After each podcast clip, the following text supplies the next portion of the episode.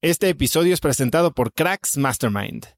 Cracks Mastermind arranca un nuevo ciclo anual y quiero invitarte a aplicar para ser parte de esta comunidad. Pero, ¿qué es Cracks Mastermind exactamente? Bueno, Cracks Mastermind es una comunidad de mexicanos y mexicanas con negocios exitosos. Pero no solo eso, también compartimos una mentalidad de crecimiento y buscamos vivir intensamente para tener resultados extremos que tengan impacto en nuestras empresas y nuestra sociedad. Como siempre lo decimos en Cracks Mastermind, agradecidos, mas nunca conformes. Fundó esta comunidad en 2021 para darle a sus miembros herramientas y experiencias que les permitieran escalar su negocio e incrementar su facturación al mismo tiempo que escalan el nivel de intensidad y de satisfacción en todos los aspectos de sus vidas. En Cracks Mastermind tenemos un lema, vidas intensas y resultados extremos. Sí hay manera de tenerlo todo, sí podemos crear negocios enormes y tener vidas que en verdad disfrutamos vivir. Si tienes una empresa grande y estás escuchando esto, considera esto como una invitación mía y formal para formar parte de este grupo porque estoy seguro de que podemos lograr todo eso juntos en comunidad. Quedan muy pocos lugares para el ciclo anual, así que si quieres ser parte, llena tu aplicación en cracksmastermind.com y espero verte muy pronto. Una vez más, es cracksmastermind.com. Este episodio es presentado por LAPI Laboratorio Médico. Si bien Cracks es el podcast número uno de negocios y tecnología, he notado que los temas relacionados con el bienestar y la calidad de vida son de los que más interés generan con la audiencia. Cada vez somos más conscientes de la importancia de nuestra salud y debemos aprovechar las herramientas que tenemos a nuestro alcance para mejorarla.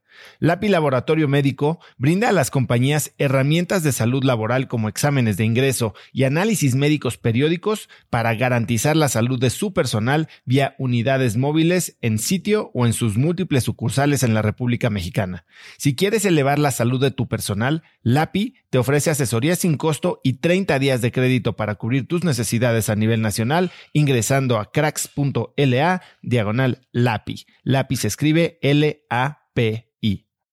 Hola y bienvenidos a un nuevo episodio de Cracks Podcast. Yo soy Osotrava y entrevisto cada semana a las mentes más brillantes para dejarte algo único y práctico que puedas usar en tu vida diaria. Hoy tengo como invitado a alguien que me han pedido mucho, así que aquí está y es el doctor Alfonso Ruiz Soto. Lo puedes encontrar en Instagram como arroba semiología vida cotidiana. Alfonso es fundador y director del Instituto de Semiología SC y creador de un nuevo modelo educativo, la semiología de la vida cotidiana, sustentado en el desarrollo de la conciencia para elevar la calidad de vida de las personas, las parejas, la familia y la empresa. El doctor Alfonso Ruiz Soto ha implementado este modelo al interior de un sinnúmero de compañías e instituciones.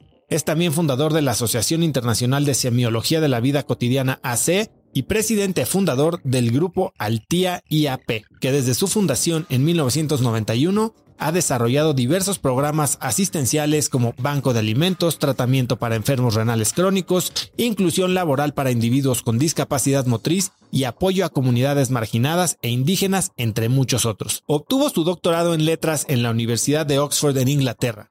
Fue miembro del Centro de Estudios Literarios del Instituto de Investigaciones Filológicas de la UNAM y del Sistema Nacional de Investigadores durante seis años, además de ser autor de cinco libros. Hoy, Alfonso y yo hablamos de simbolismos, de descubrir tu vocación, de erotismo y castidad y de qué hay después de la muerte. Te dejo con esta gran, gran entrevista con el doctor Alfonso Ruiz Soto. Alfonso, bienvenido a Cracks Podcast. Mil gracias, os encantado de estar aquí en tu espacio.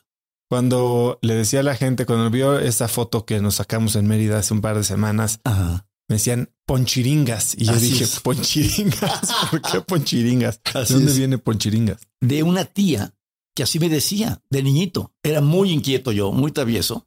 Y me la complementaba con otra porque era de duro hablar. Me decía, ponchilingas ya ni la chingas. Bájale, ya bájale.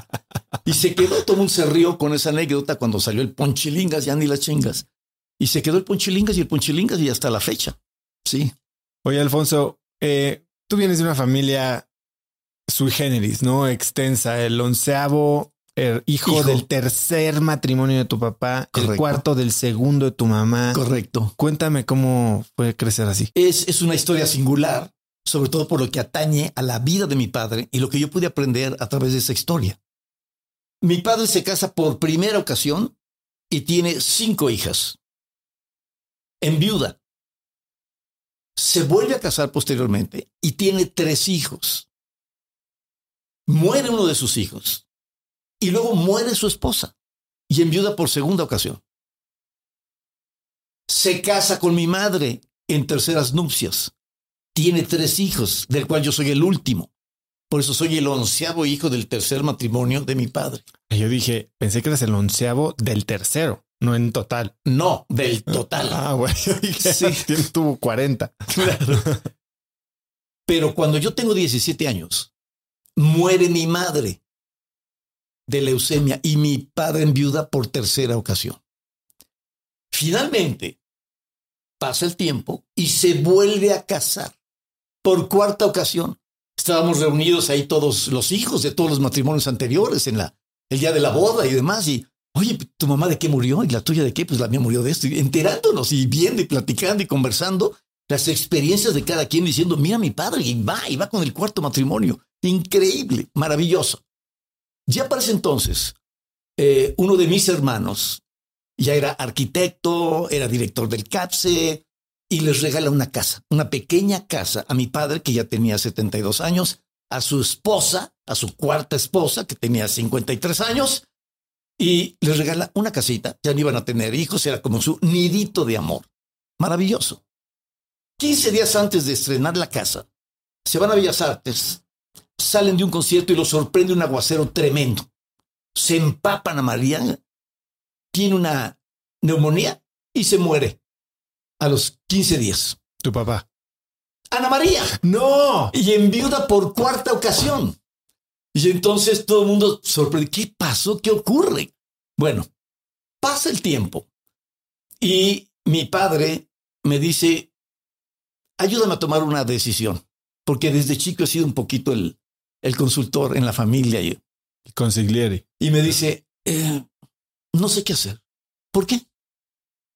Me dice, no sé si volverme a casar o irme a un monasterio, porque tenía esta, este llamado místico fuerte.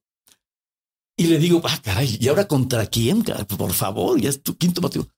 Me dice, con una novia yucateca que tuve a los 15 años y se quedó esperándome toda la vida. Le digo, wow, pues es una gran, gran historia de amor, pero por favor, considéralo con calma porque ya sería tu quinta viudez. Entonces, eh, por favor, vamos con calma. En fin, pasó el tiempo, hablamos, analizamos todo. Él finalmente ni se volvió a casar, ni se fue al monasterio y se dedicó a fundar casas hogar para las niñas en la montaña. Entonces, eh, niñas que en Tlapa, por ejemplo, en Tlapa Guerrero, los campesinos cuando las niñas tienen 12, 14 años, las cambian por guajolotes porque no trabajan la tierra. Y entonces no son productivas para la familia y de esta manera las hacen productivas y las venden literalmente como esclavas. Esto en, cerca de Acapulco, en Tlapa Guerrero. Funda una casa hogar que las atienden unas monjitas, genera un fideicomiso, la casa vive del fideicomiso y las niñas reciben alimento, vestido, casa, hogar, las atienden y en lugar de cambiarlas por guajolotes, estudian la primaria, la secundaria y si pueden una carrera técnica y salen de esa manera. Y se convirtió en la fascinación de mi padre. A partir de eso me dijo, esto es lo mío. El servicio maravilloso, fabuloso. Y luego fundó otras casas hogar en, en los triquis, en Oaxaca y demás. Y se dedicó a eso hasta el último día de su vida. Pero de esta manera soy el onceavo hijo del tercer matrimonio de mi padre y el cuarto hijo del segundo matrimonio de mi madre, porque mi madre se había casado anteriormente. Tenía una hija, Rosita, una hermana mía que fue, fue una maestra de vida espectacular. Rosita tenía epilepsia y la vivió con una elegancia, con una dignidad, de una manera asombrosamente bella. Y yo ahí comprendí muchas paradojas de la vida. Que una persona puede tener epilepsia y hacer de la epilepsia un poema de vida, una, una experiencia realmente increíble. ¿Por qué lo dices? La forma como lo vivía, la forma con la naturalidad con la que lo aceptaba y cero quejas y con una discreción eh, muy grande. Tenía epilepsia muy fuerte. De pronto le habían unos ataques enormes y había que abrazarla, tirarse sobre ella, buscarle la lengua, sacar para que no se la tagaran y no se ahoguen. Pero tenía una fuerza descomunal enorme en medio de esos ataques. Ya sabes que la, la gente no tiene descargas eléctricas muy poderosas. Mi madre que ya tenía a Rosita, y se casa con mi padre y luego viene mi hermano Martín, mi hermana Mari y yo al final. Entonces, soy el onceavo hijo del tercer matrimonio de mi padre y el cuarto hijo del segundo matrimonio de mi madre, lo cual incidió en mi vida de una manera verdaderamente portentosa, porque descubrí que el poder de la familia estaba en sus vínculos afectivos, en la armonía que puedes mantener, no importa la configuración de la familia o qué tan dispersa puede estar en un momento dado con, imagínate, eh, yo soy el más chico de todos y yo tengo ahorita 72 años. Y entonces ya tenía yo hermanas, olvídate, ya las primeras cinco del primer matrimonio ya murieron todas. Y murieron también los demás hijos del segundo matrimonio, ya están todos muertos. Y nada más quedamos mi hermano Martín, mi hermana Mari y yo. Y todos pues estamos arriba de 70. Entonces yo soy el más chico. Entonces ha sido una trayectoria de vida verdaderamente interesante, espectacular. Y esto me acompañó siempre cuando hice todo el modelo y la configuración de huella de abandono. Porque en la huella de abandono hay un planteamiento muy importante para ver y entrar a los vínculos más profundos del ser humano, a sus emociones más profundas que lo marcan de por vida. Y una persona tiene que aprender a trascender esa huella de abandono. Pero esa huella de abandono puede sortearse de muchas maneras. Por eso hablo y les digo, no, a ver, aquí importa la calidad del vínculo y la calidad de las siete fuentes del sentido de pertenencia.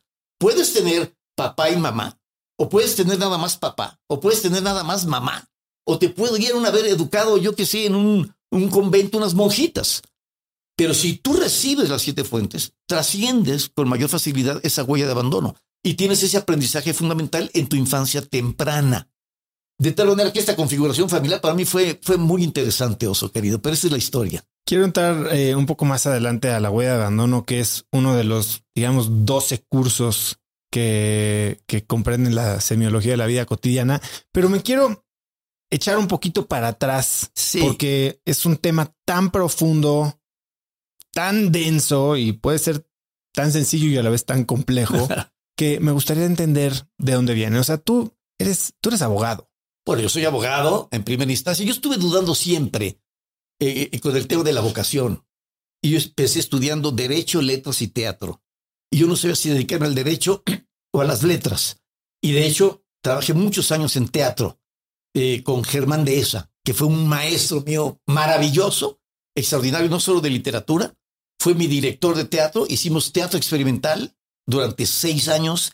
Yo después dirigí teatro durante tres años. En fin, es parte de mi trayectoria importante ahí el, el tema del, del arte dramático. Pero yo estaba haciendo derecho y letras, pero queriéndome dedicar siempre a las letras. Yo pasaba más tiempo en lo que le llamaban en la UNAM cafetería y letras, y estudiando y leyendo libros e intercambiando poemas y, y, entrevistando y platicando con, con, escritores o con poetas que acudían a la facultad y que para nosotros eran nuestros, wow, nuestras vacas sagradas máximas.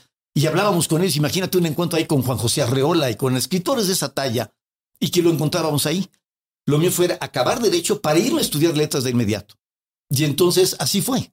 Y me fui a Barcelona entonces para, para hacer letras, habiendo acabado derecho. Decidí, no puedo con las tres cosas. Estaba yo en una hiperactividad tremenda y dije, derecho, letras, teatro, too much. Voy a hacer derecho y teatro. Cuando termine, me voy a hacer letras, que era lo que realmente me importaba. De repente yo dije, voy por las letras. Me cubrí con, con la carrera de derecho, me gustaba, me fascina el derecho, tengo grandes amigos abogados, grandes abogados, eh, que se formó la generación desde el Salón 101 del CUM. Estudié la prepa en el CUM, en el Centro Universitario México, ahí en Nicolás San Juan, que es una calle que marca mi vida también por muchas cosas, luego te platico, pero ahí fue toda mi formación tanto en el CUM como en el Colegio Latino Mexicano, donde hice kinder, primaria y secundaria. Entonces, Alfonso, te titulas de Derecho en el 73. ¿Cuál era tu proyecto de vida en ese momento?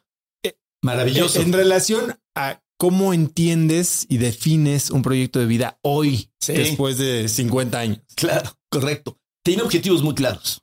Uno de ellos era concluir, porque sí quería concluir la carrera en Derecho, pero de inmediato irme a estudiar letras a Barcelona. Era todo el trámite que ya llevaba haciéndolo durante un año. Y entonces me recibo como abogado, me caso ese mismo año y me voy a Barcelona. Y entonces me caso por primera ocasión con mi primera esposa, con, con Yolanda Íñiguez. Nos vamos, ella pintora y escultora, estudiando también en eso y buscando. Y yo escribiendo y nos íbamos en este plan de a la gran bohemia europea. Nos íbamos a Barcelona. Esto fue en 1973, del 73 al 76, cuando Barcelona era un lugar maravilloso, increíble. Era como el París de los años 20. En Barcelona estaba el gran núcleo editorial que se formó en torno a la gran editorial de Seix Barral y con el poeta y editor Carlos Barral, que lanza el premio Biblioteca Breve. Este premio Biblioteca Breve propulsó el boom de la literatura latinoamericana, algo que fue extraordinario. Ese premio Biblioteca Breve lo gana Mario Vargas Llosa con la novela La ciudad y los perros, cuando Mario Vargas Llosa tenía 24 años, si mal no recuerdo. Y entonces un lanzamiento inesperado, internacional, extraordinario. Pero estaban allí en Barcelona, estaba Mario Vargas Llosa, estaba Gabriel García Márquez, estaba por supuesto Carlos Barral, estaban, en fin, escritores, editores, pintores, dramaturgos, estaba eh, eh, eh, actores de todo tipo, Adolfo Marsillac, que era una, y fue una leyenda del teatro español y catalán.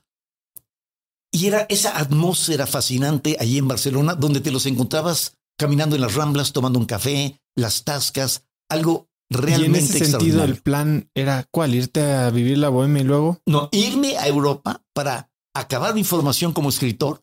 Era como un recorrido, era como el camino de Santiago de los escritores. Irte a Europa, conectarte con los grandes movimientos culturales de, de Europa, formarte, escribir, sobrevivir como, como fuera. Entonces, este, estuvimos trabajando allí en, en, España, realizando diversos trabajos en dos editoriales. Estuve en dos editoriales, conocí a un poeta y su suegro era editor y estuve trabajando en dos editoriales. Entonces, sobreviviendo del trabajo en las editoriales, corrección de galeras, este, llegué a ser el segundo de a bordo en esas editoriales, pero, pero, pero era sobrevivir, pero era para escribir. Y hoy defines el proyecto de vida en cuatro esferas y cuatro estaciones. ¿Cómo se veían en ese momento? A ver, ¿por qué cuatro y cuatro? Y en ese momento, regresando, ¿cómo, se veía? Exacto. Muy bien.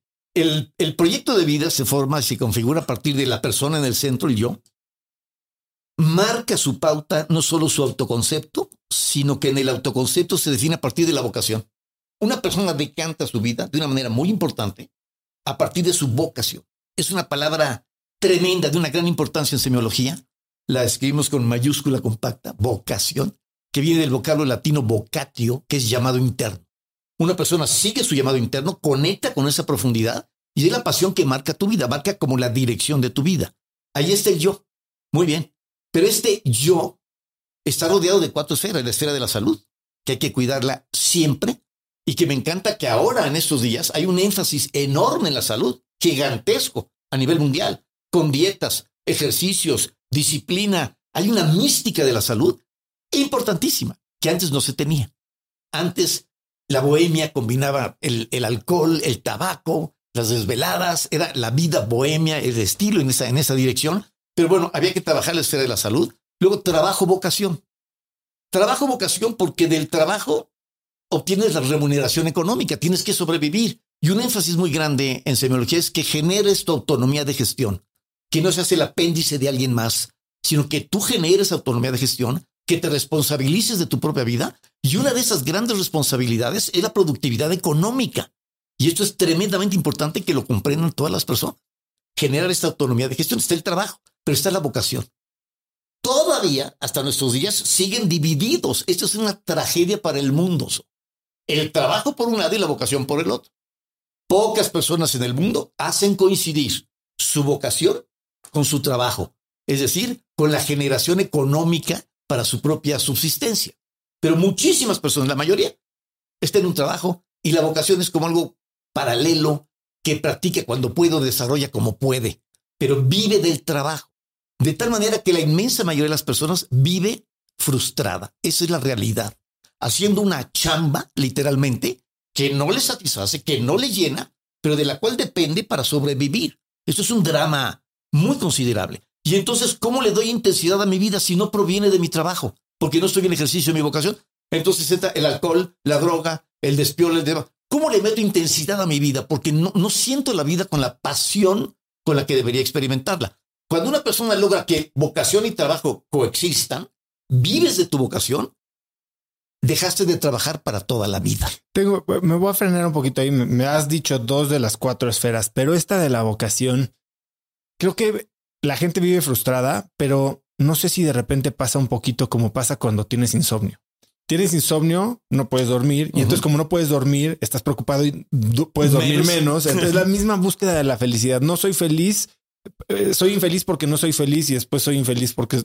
Y es como el huevo y la gallina. Ahora, esto eh, eh, es siempre, invariablemente posible combinar la vocación y el trabajo. Sí, y ser rentable. Sí, porque por otro lado, también entiendo que hay gente que puede tener un trabajo muy bien remunerado, tal vez que no lo llena, pero con ese dinero tal vez puede cumplir su vocación. Por Absolutamente. Hay tres elementos que tienes que cumplir para el ejercicio de la vocación.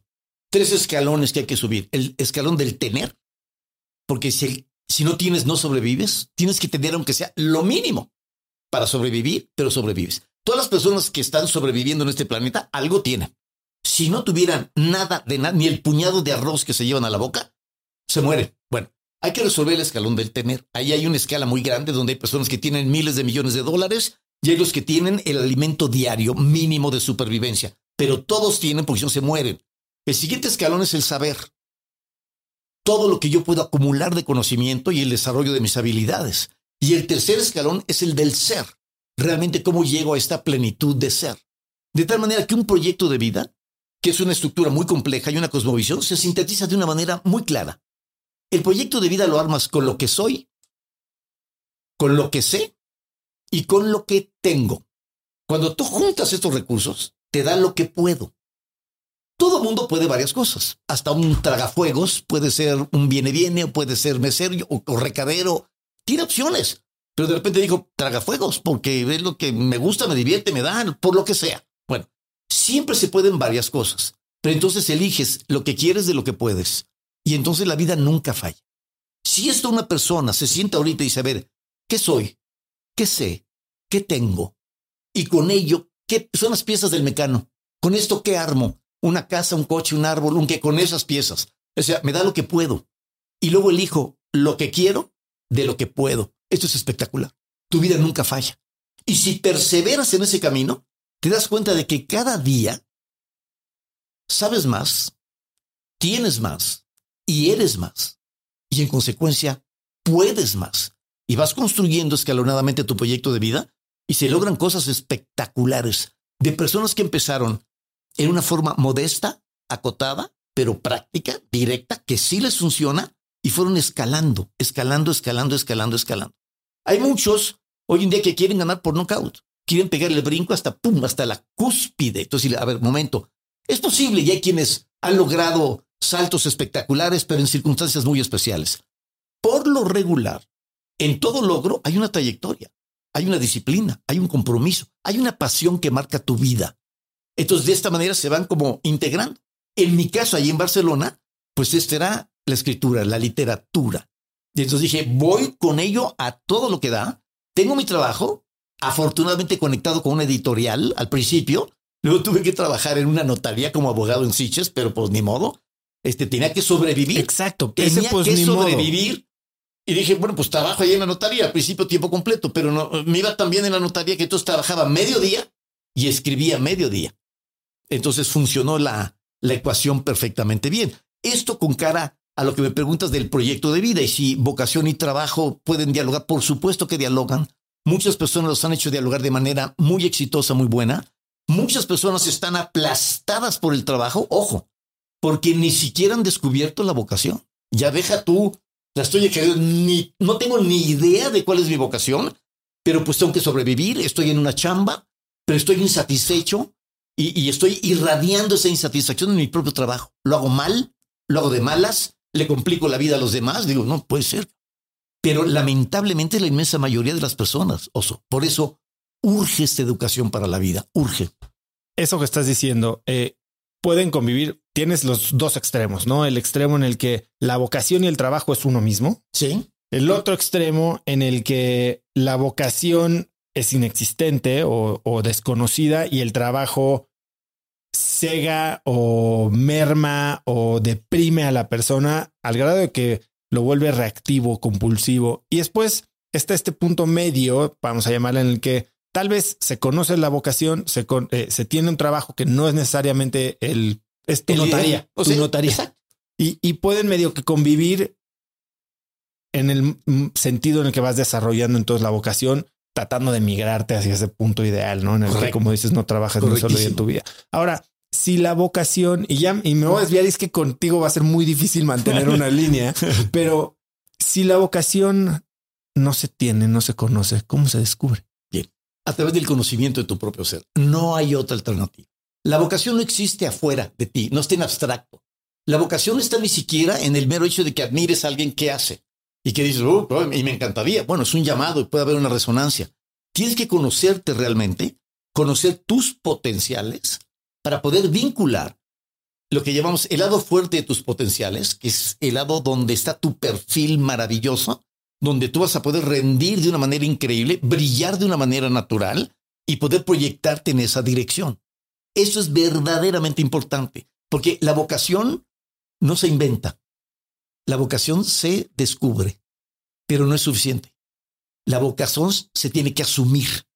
Hay muchos que han descubierto su vocación y no la han asumido. ¿Qué significa asumir? Por ejemplo, eh, una persona dice, tengo vocación de escritor, pero me voy a morir de hambre. Entonces, mejor no, mejor vendo computadoras y los domingos escribo, cuando puedo escribo, lo que sea. Fue lo que le ocurrió a Gabriel García Márquez. Gabriel García Márquez estaba estudiando Derecho, descubre su vocación de, escritor, bueno, venía ejerciéndola ya desde antes, y le dijo a su padre, dejo la carrera, voy a dedicarme a escribir. Le dijo, estás loco. Papá, es mi vocación, estás loco. Le dijo, vas a acabar comiendo papel. Y entonces dijo García Márquez, bueno, me, me echó esa, yo me aventé de escritor y por peripecias largas tiene que emigrar de Colombia porque denuncia en, en, Historia de un náufrago un contrabando del gobierno. Tiene que salir, cierran la revista Caretas donde le, daban a él su subsidio, etc. Se tiene que ir a París.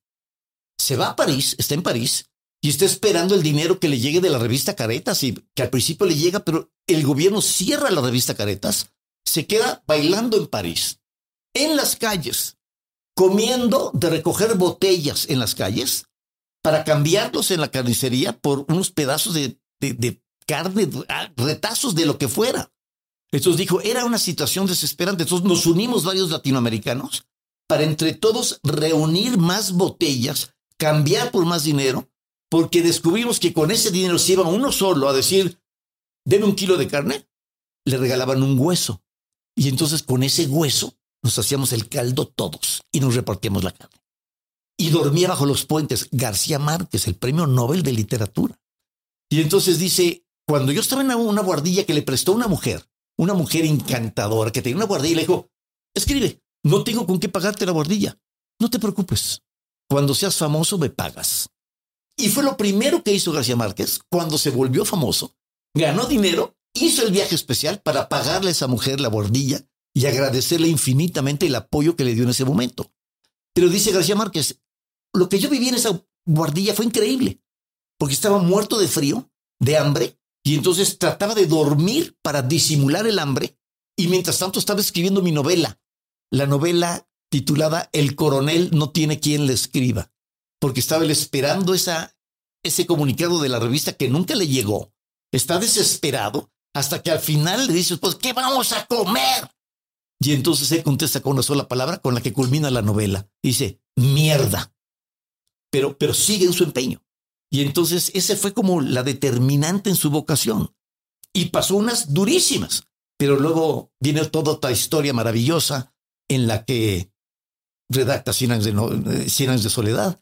Es otra historia muy interesante, pero, pero es una persona que descubre la vocación y la asume. Pero ha habido muchos que dicen, tengo estos talentos, violinista, pianista, pero no me aviento el tiro no me aviento el tiro, es too much. Y entonces se van en su zona de confort a una chamba que les da, pero renuncian a la vocación. Y entonces hablo de esto porque cuando se habla de la fidelidad, siempre les digo, bueno, pues en esto de la pareja, ¿quién se le tiene que ser fiel? O en esto de lo que sea. y es la fidelidad a uno mismo. Cuando una persona no se es fiel a sí mismo, no puede ser fiel a nada, a ninguna causa, a ningún objetivo, a nada. Hay que asumirlo con, con toda la fuerza, la fidelidad a uno mismo. Y entonces, eh, asumir la vocación es ser fiel a uno mismo. De tal manera que eso pone a la persona en otro nivel. Descubrí mi vocación y la asumo, ojo, pero no es suficiente. La vocación hay que implementarla. Tienes que pasar a la acción. Tienes que convertir ese llamado, ese anhelo que ya descubriste con ese perfil en un compromiso de acciones cotidianas, en contraviento y marea, y que digas, voy con todo y voy con todo el amor, porque te mueve esa pasión y tienes un compromiso. Es otra palabra muy importante en semiología. Les digo a un muchacho joven, digo, oye, ¿tienes algún compromiso que marque tu vida en este momento? ¿Estás comprometido con algo, con alguien, una causa, con algo, pero con todo el alma o no? Y me dicen, no, pues, no, realmente no. ¿Es un compromiso total con algo así? No. Le digo, todavía no eres nadie. Estás en proceso. Porque una persona es sus compromisos. Cuando tienes un compromiso ocurre algo tremendo. Se me enchina el cuerpo. Se decanta tu conciencia. Eres otra persona. Tú frente a ti. Entonces, la vocación se descubre, la vocación se asume y la vocación se implementa. Porque si no la implementas, vas a quedar siempre fuera de contexto. Ahí doy siempre un ejemplo espectacular de estar fuera de contexto. Échame. Con, con la historia y el ejemplo que doy de imaginar a un genio irrefutable del siglo XX, el gran genio Albert Einstein. Albert Einstein, que es genio, bueno, reconocido mundialmente, imagínalo en una cancha de básquetbol. Y entonces es ente con sus patitas flacas, sus pelos parados, la cabeza. Ni siquiera se puede ubicar bien en la cancha porque con aquello de que todo es relativo, dice, ¿dónde me ubico? ¿Cómo le hago? y no sabe botar bien el balón, quiere estar, falla grotescamente, no sabe. Y dice el, entrenador, saquen, saquen ese pendejo de la... No, ¿cómo? Saquen ese pendejo de la cancha. Que no, no es un pendejo, es un genio. ¿Cómo un genio? Es un genio. Es el maestro Albert Einstein. Pues es un pendejo quien le saca. ¿Un genio para qué? Y dice, pues para la física. Pues llévenselo a un laboratorio de física. Pero aquí en una cancha de básquetbol es un pendejo. Sáquelo. Lo saca y dice, échame a este maestro. Venga para acá. Y llega Michael Jordan. Nada más de cómo camina, de cómo bota el balón, de cómo finta, de cómo encesta. Dice, wow, esto es un genio. ¿Un genio Michael Jordan? Claro, un genio. ¿Un genio de qué? Un genio del básquetbol. Ah, magnífico. Un genio del básquetbol. Sí. Pero ¿qué pasa si tomas a Michael Jordan y lo mandas a un laboratorio de física? ¿Se convierte en qué? en un pendejo. Eso es muy importante. No es un ejemplo trivial porque nos permite comprender la definición científica de pendejo. ¿Qué es un pendejo? Es un genio fuera de contexto. Yo sé que hay muchos de esos en el mundo. Hay muchos genios tienen un potencial increíble, pero están fuera de contexto. Lo haces mal, lo haces de malas, no brillas, es un desastre. De tal manera que cuando una persona descubre la vocación, la asume y la implementa, se contextualiza. Y brillas naturalmente. Brillas naturalmente. Y si perseveras, tienes este, este gran objetivo, ¿eh? porque la perseverancia es la constancia del entusiasmo. El entusiasmo lo tiene cualquiera, oso. Cualquiera. Y son llamaradas de petate. Personas que empiezan una dieta que no cumplen. Personas empiezan una rutina de ejercicio que nunca complementan. Personas que empiezan una carrera que votan personas que empiezan a estudiar un idioma que nunca concluyen. El entusiasmo lo tiene cualquiera y tiene brotes de entusiasmo. No, lo importante es la perseverancia del entusiasmo. Esta perseverancia del entusiasmo da la disciplina, porque no quiero una disciplina que vaya en contra mía. Una disciplina de verdad, güey. Aquí cumplimos porque cumplimos. No, pues, no. La disciplina es el resultado del entusiasmo. Deriva del sentido de lo que hago. Por supuesto, que me disciplino en una forma natural y gozo la disciplina, disfruto la disciplina. Cuando das con esto, das con una pieza maestra de la vida, de la vocación, porque no disfrutas solo los resultados, disfrutas el proceso. Tú imagínate un pianista, imagínate a Rubinstein, estudiando piano. Ocho, diez horas diarias de piano para interpretar durante años hasta que se convierte en algo magistral, extraordinario. Y entonces, cada vez que está tocando, cada vez que está en está disfrutando. No es nada más cuando termino. O un pintor, imagínate que el pintor disfrutara solo cuando firma el cuadro, que dice, ah, ya acabé, lo firmo, ah, ahora sí estoy satisfecho. No, está satisfecho desde el primer boceto, frente al lienzo en blanco, el reto que te dice, tenemos un reto creativo aquí, ¿cómo le hacemos? Desde ahí está gozándolo. Por eso me gusta mi carrera. Aquí puedo hacer lo que yo quiera. Puedo hacer un paisaje, una persona, una manzana, un objeto, pintar, no sé qué. No sé qué voy a concebir, pero quiero, quiero pintarlo magistralmente. Y entonces se pueden formular muchas propuestas pictóricas y desarrollar la creatividad y gozas todo el proceso, cada pincelada. y luego das pinceladas equivocadas y ¿cómo corrijo? Y puedes corregir. Hay técnicas donde es muy difícil corregir lo imposible, como la acuarela. Pero con el óleo puedes manejártelas de muchas formas y de repente pinzar encima y, y cambiar y borrar y tienes tus bocetos, etcétera. Gozas el proceso. Eso es amar la vida. Eso es disfrutar la vida. Porque si estás dedicando tu vida a algo y no disfrutas el proceso, estás perdido. Si tú vas así, solo voy a gozar cuando, cuando cruce la meta, cuando llegue a la cima, cuando obtenga el premio, estás perdido, bro. Eso no es el sentido de lo que haces. El sentido de lo que haces está en lo que haces. Al hacerlo, es un gozo fisiológico, es como hacer el amor. ¿eh? El ejercicio de la vocación no es nada más un concepto, no es nada más una emoción. Por supuesto que es el concepto, es la emoción, es la sensación, lo sientes en el cuerpo, lo sientes, te cargas de energía, gozas cada momento, lo amas. Y entonces dices, así quiero vivir, quiero levantarme para hacer eso. Y vivo mi vida así. Entonces te vuelves un rayo láser imparable, maravilloso, y no tienes que compararte con otros.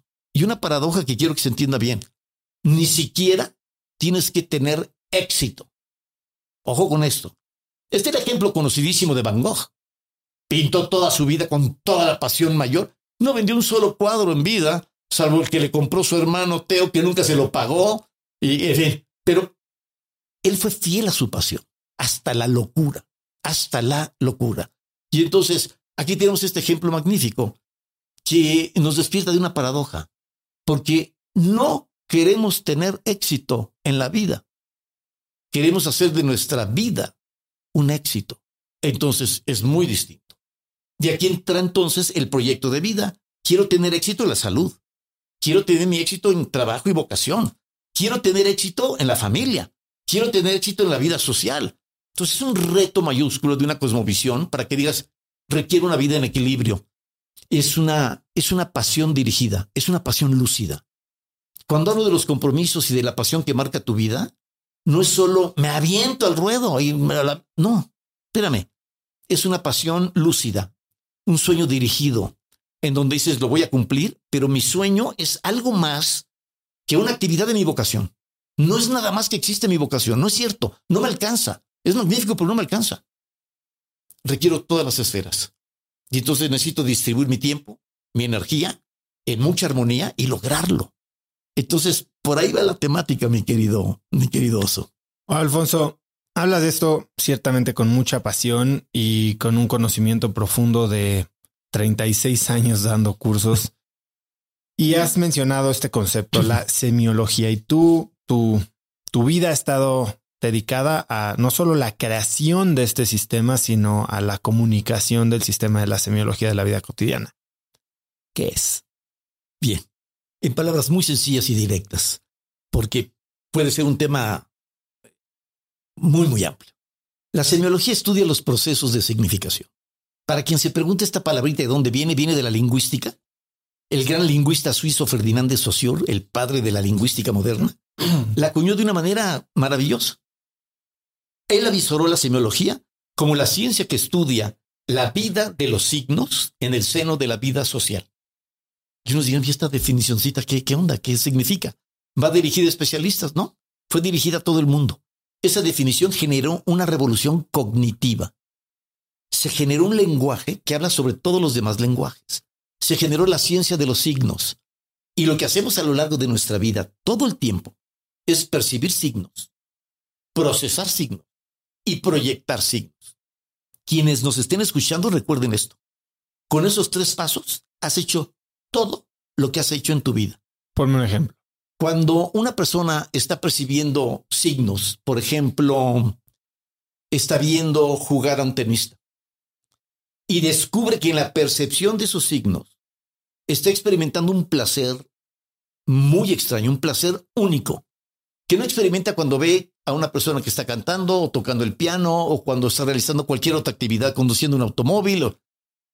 El juego lo tiene casi hipnotizado, percibe signos y entonces procesa esos signos, comprende que aquí hay una afinidad tan especial que él experimenta el anhelo de vivir jugando tenis, verdaderamente de dedicarse a eso. Y la persona comienza a proyectar ese deseo, ese anhelo, y comienza a jugar y a pelotear en, en cualquier muro de la calle, donde puede, va y empieza a amar la raqueta, empieza a amar el bote de la pelota, empieza a visualizarse en sus sueños. Está en una cancha, en una cerradita, en una calle perdida, pero él está en Wimbledon. Y entonces está jugando y está viéndolo y está. Y de repente se configura el proceso de descubro mi vocación, asumo mi vocación e implemento mi vocación. Y todo esto se hace siempre, percibo signos, procesos, signos, proyectos, signos. Pero te lo pongo en la relación amorosa.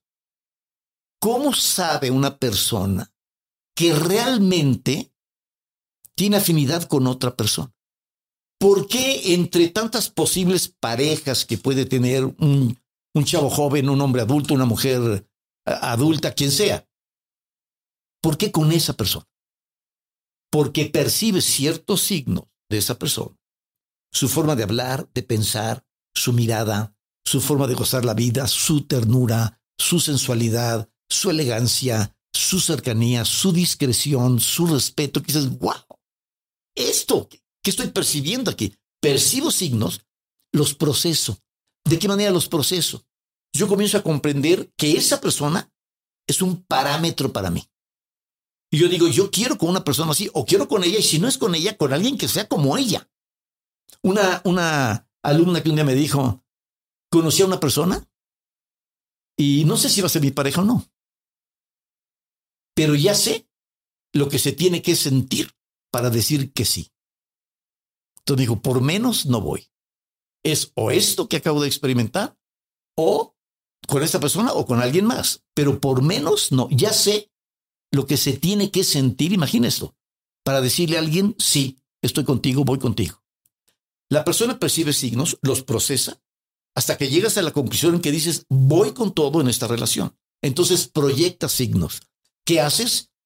Pues todo el romance, la seducción, la cercanía, sacar lo mejor de ti, lograr esta resonancia significativa al máximo y puede ser la pareja de tus sueños. Entonces, siempre estamos, percibo signos, procesos signos, proyectos signos. Oso con todo, ¿eh? Al comer, al hacer ejercicio, eh, para ir de vacaciones, todo lo que hemos hecho en la vida es percibo signos, los proceso y establezco parámetros. Ahora. Y a partir de ahí decido y actúo. Ahí yo tengo una pregunta, porque creo que el punto clave en, en, este sistema de percibir, procesar y proyectar símbolos es el procesamiento. Y más porque estás hablando de el significado que le damos a las cosas. Y normalmente el procesamiento que hacemos lo hacemos en base a modelos mentales preconcebidos. preconcebidos. Increíble. Pusiste el dedo en la llaga. La parte central dentro de la cual se mueve la semiología para desarrollar la conciencia, es el procesamiento de los signos. Mira, es inevitable que percibamos signos.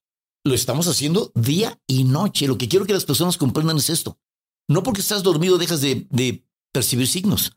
Temperaturas, olores, colores, mil cosas. En sueños, además lo que estás soñando o lo que estás pensando, lo que estás en vela. No paramos las 24 horas de percibir signos. Esto es tremendo. Por eso es tan importante la meditación, para frenar ese proceso a ver, espera, quiero enfriar el cerebro, quiero enfriar la quiero, quiero lograr este vacío interno y, y descansar, que es un proceso muy importante que ya hablaríamos después. Pero estamos percibiendo signos todo el tiempo, pero pusiste el dedo en la llaga. Absolutamente.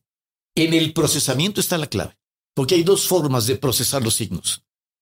si los percibí con lo que llamamos en semiología el imaginario personal, el imaginario personal está construido por todos los condicionamientos educativos, todos estos preconcepciones, estas falsas creencias o creencias auténticas pero equivocadas, no son mías, etcétera. Pensamientos, modelos, todo que ya traigo en la cabeza, que ingresaron en mí desde la más temprana infancia, en donde estoy programado de una forma altísima, altísima. Hay una gran especulación, pero se calcula que una persona, un niño, una niña de siete años, ha incorporado aproximadamente el 80% de su personalidad, de preconcepciones y con, a los 7, 8 años de vida. Es espectacular. Y muchos de ellos lo que hacen es, a lo largo de su vida, desarrollar esos programas que traen adentro, nada más. No los modifican, no los cuestionan, no irrumpen en nuevos espacios. Ahí está el condicionamiento. Bueno, entonces, puedo percibir los signos con este imaginario personal y entonces se da la conciencia reactiva.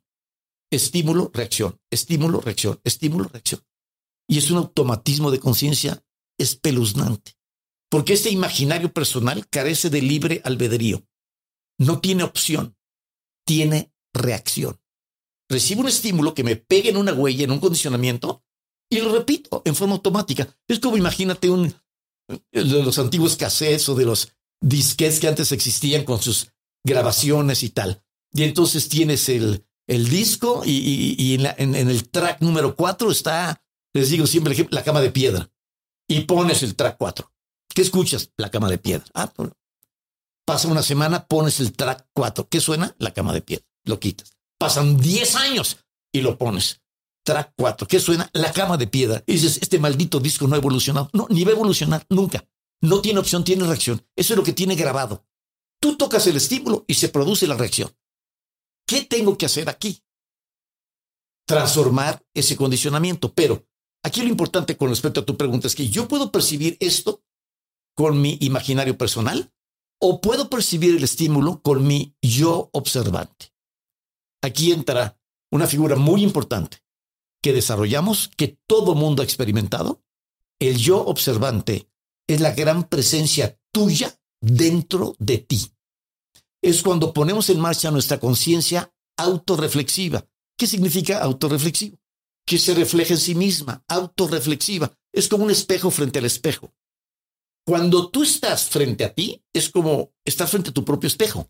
Y tú te preguntas, ¿qué quiero? ¿Realmente me gusta esta persona o no? Y si me gusta, ¿qué es lo que me gusta de ella? ¿Y eso que me gusta es suficiente como para emprender una relación de largo alcance o no? ¿O simplemente es una amiga o amigo muy agradable, muy, pero hasta ahí. Y tú te cuestionas, te cuestionas la vocación, te cuestionas lo que comes, te cuestionas si haces ejercicio o no, te cuestionas a qué hora te levantas, a qué hora te acuestas. Todo tu proyecto de vida es un cuestionamiento permanente. Lo hace tu observante. Cuando estás en esa capacidad de conciencia, entonces puedes percibir signos, procesarlos en conciencia y proyectarlos en conciencia. Cuando no está presente tu observante, que es muy frecuente, por el fenómeno de la dispersión atención a lo que llamamos la loca de la casa, y la cabecita anda como loca, como, como, como limpiador de parabrisas, para un lado y para el otro, y pasado y futuro, y, y nunca puedo detenerme. Cuando estoy en la loca de la casa y en dispersión, ¿quién está presente? El imaginario. Ese siempre está. Ahí está con los condicionamientos. Mientras no lo desarmes, ahí está. ¿Cuál es un trabajo muy importante? Desarmar ese imaginario, desmantelarlo. ¿Cómo? Porque si no van a ser respuestas reactivas. Esta es la pregunta tremenda, maravillosa y es la realmente importante.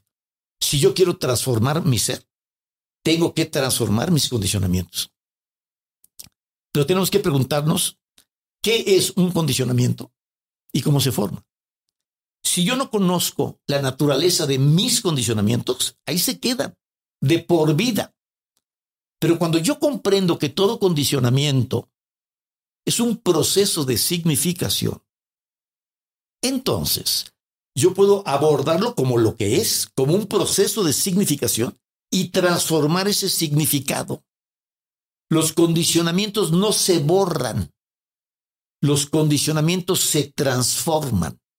Es decir, a esa huella, tú vas a convertirla en otra huella una huella luminosa. Utilizamos esta palabra huella como una metáfora accesible, como la huella digital o alguna marca que ahí tengo, pero en realidad no hay, no hay ni huellas, ni marcas, ni heridas. ¿eh?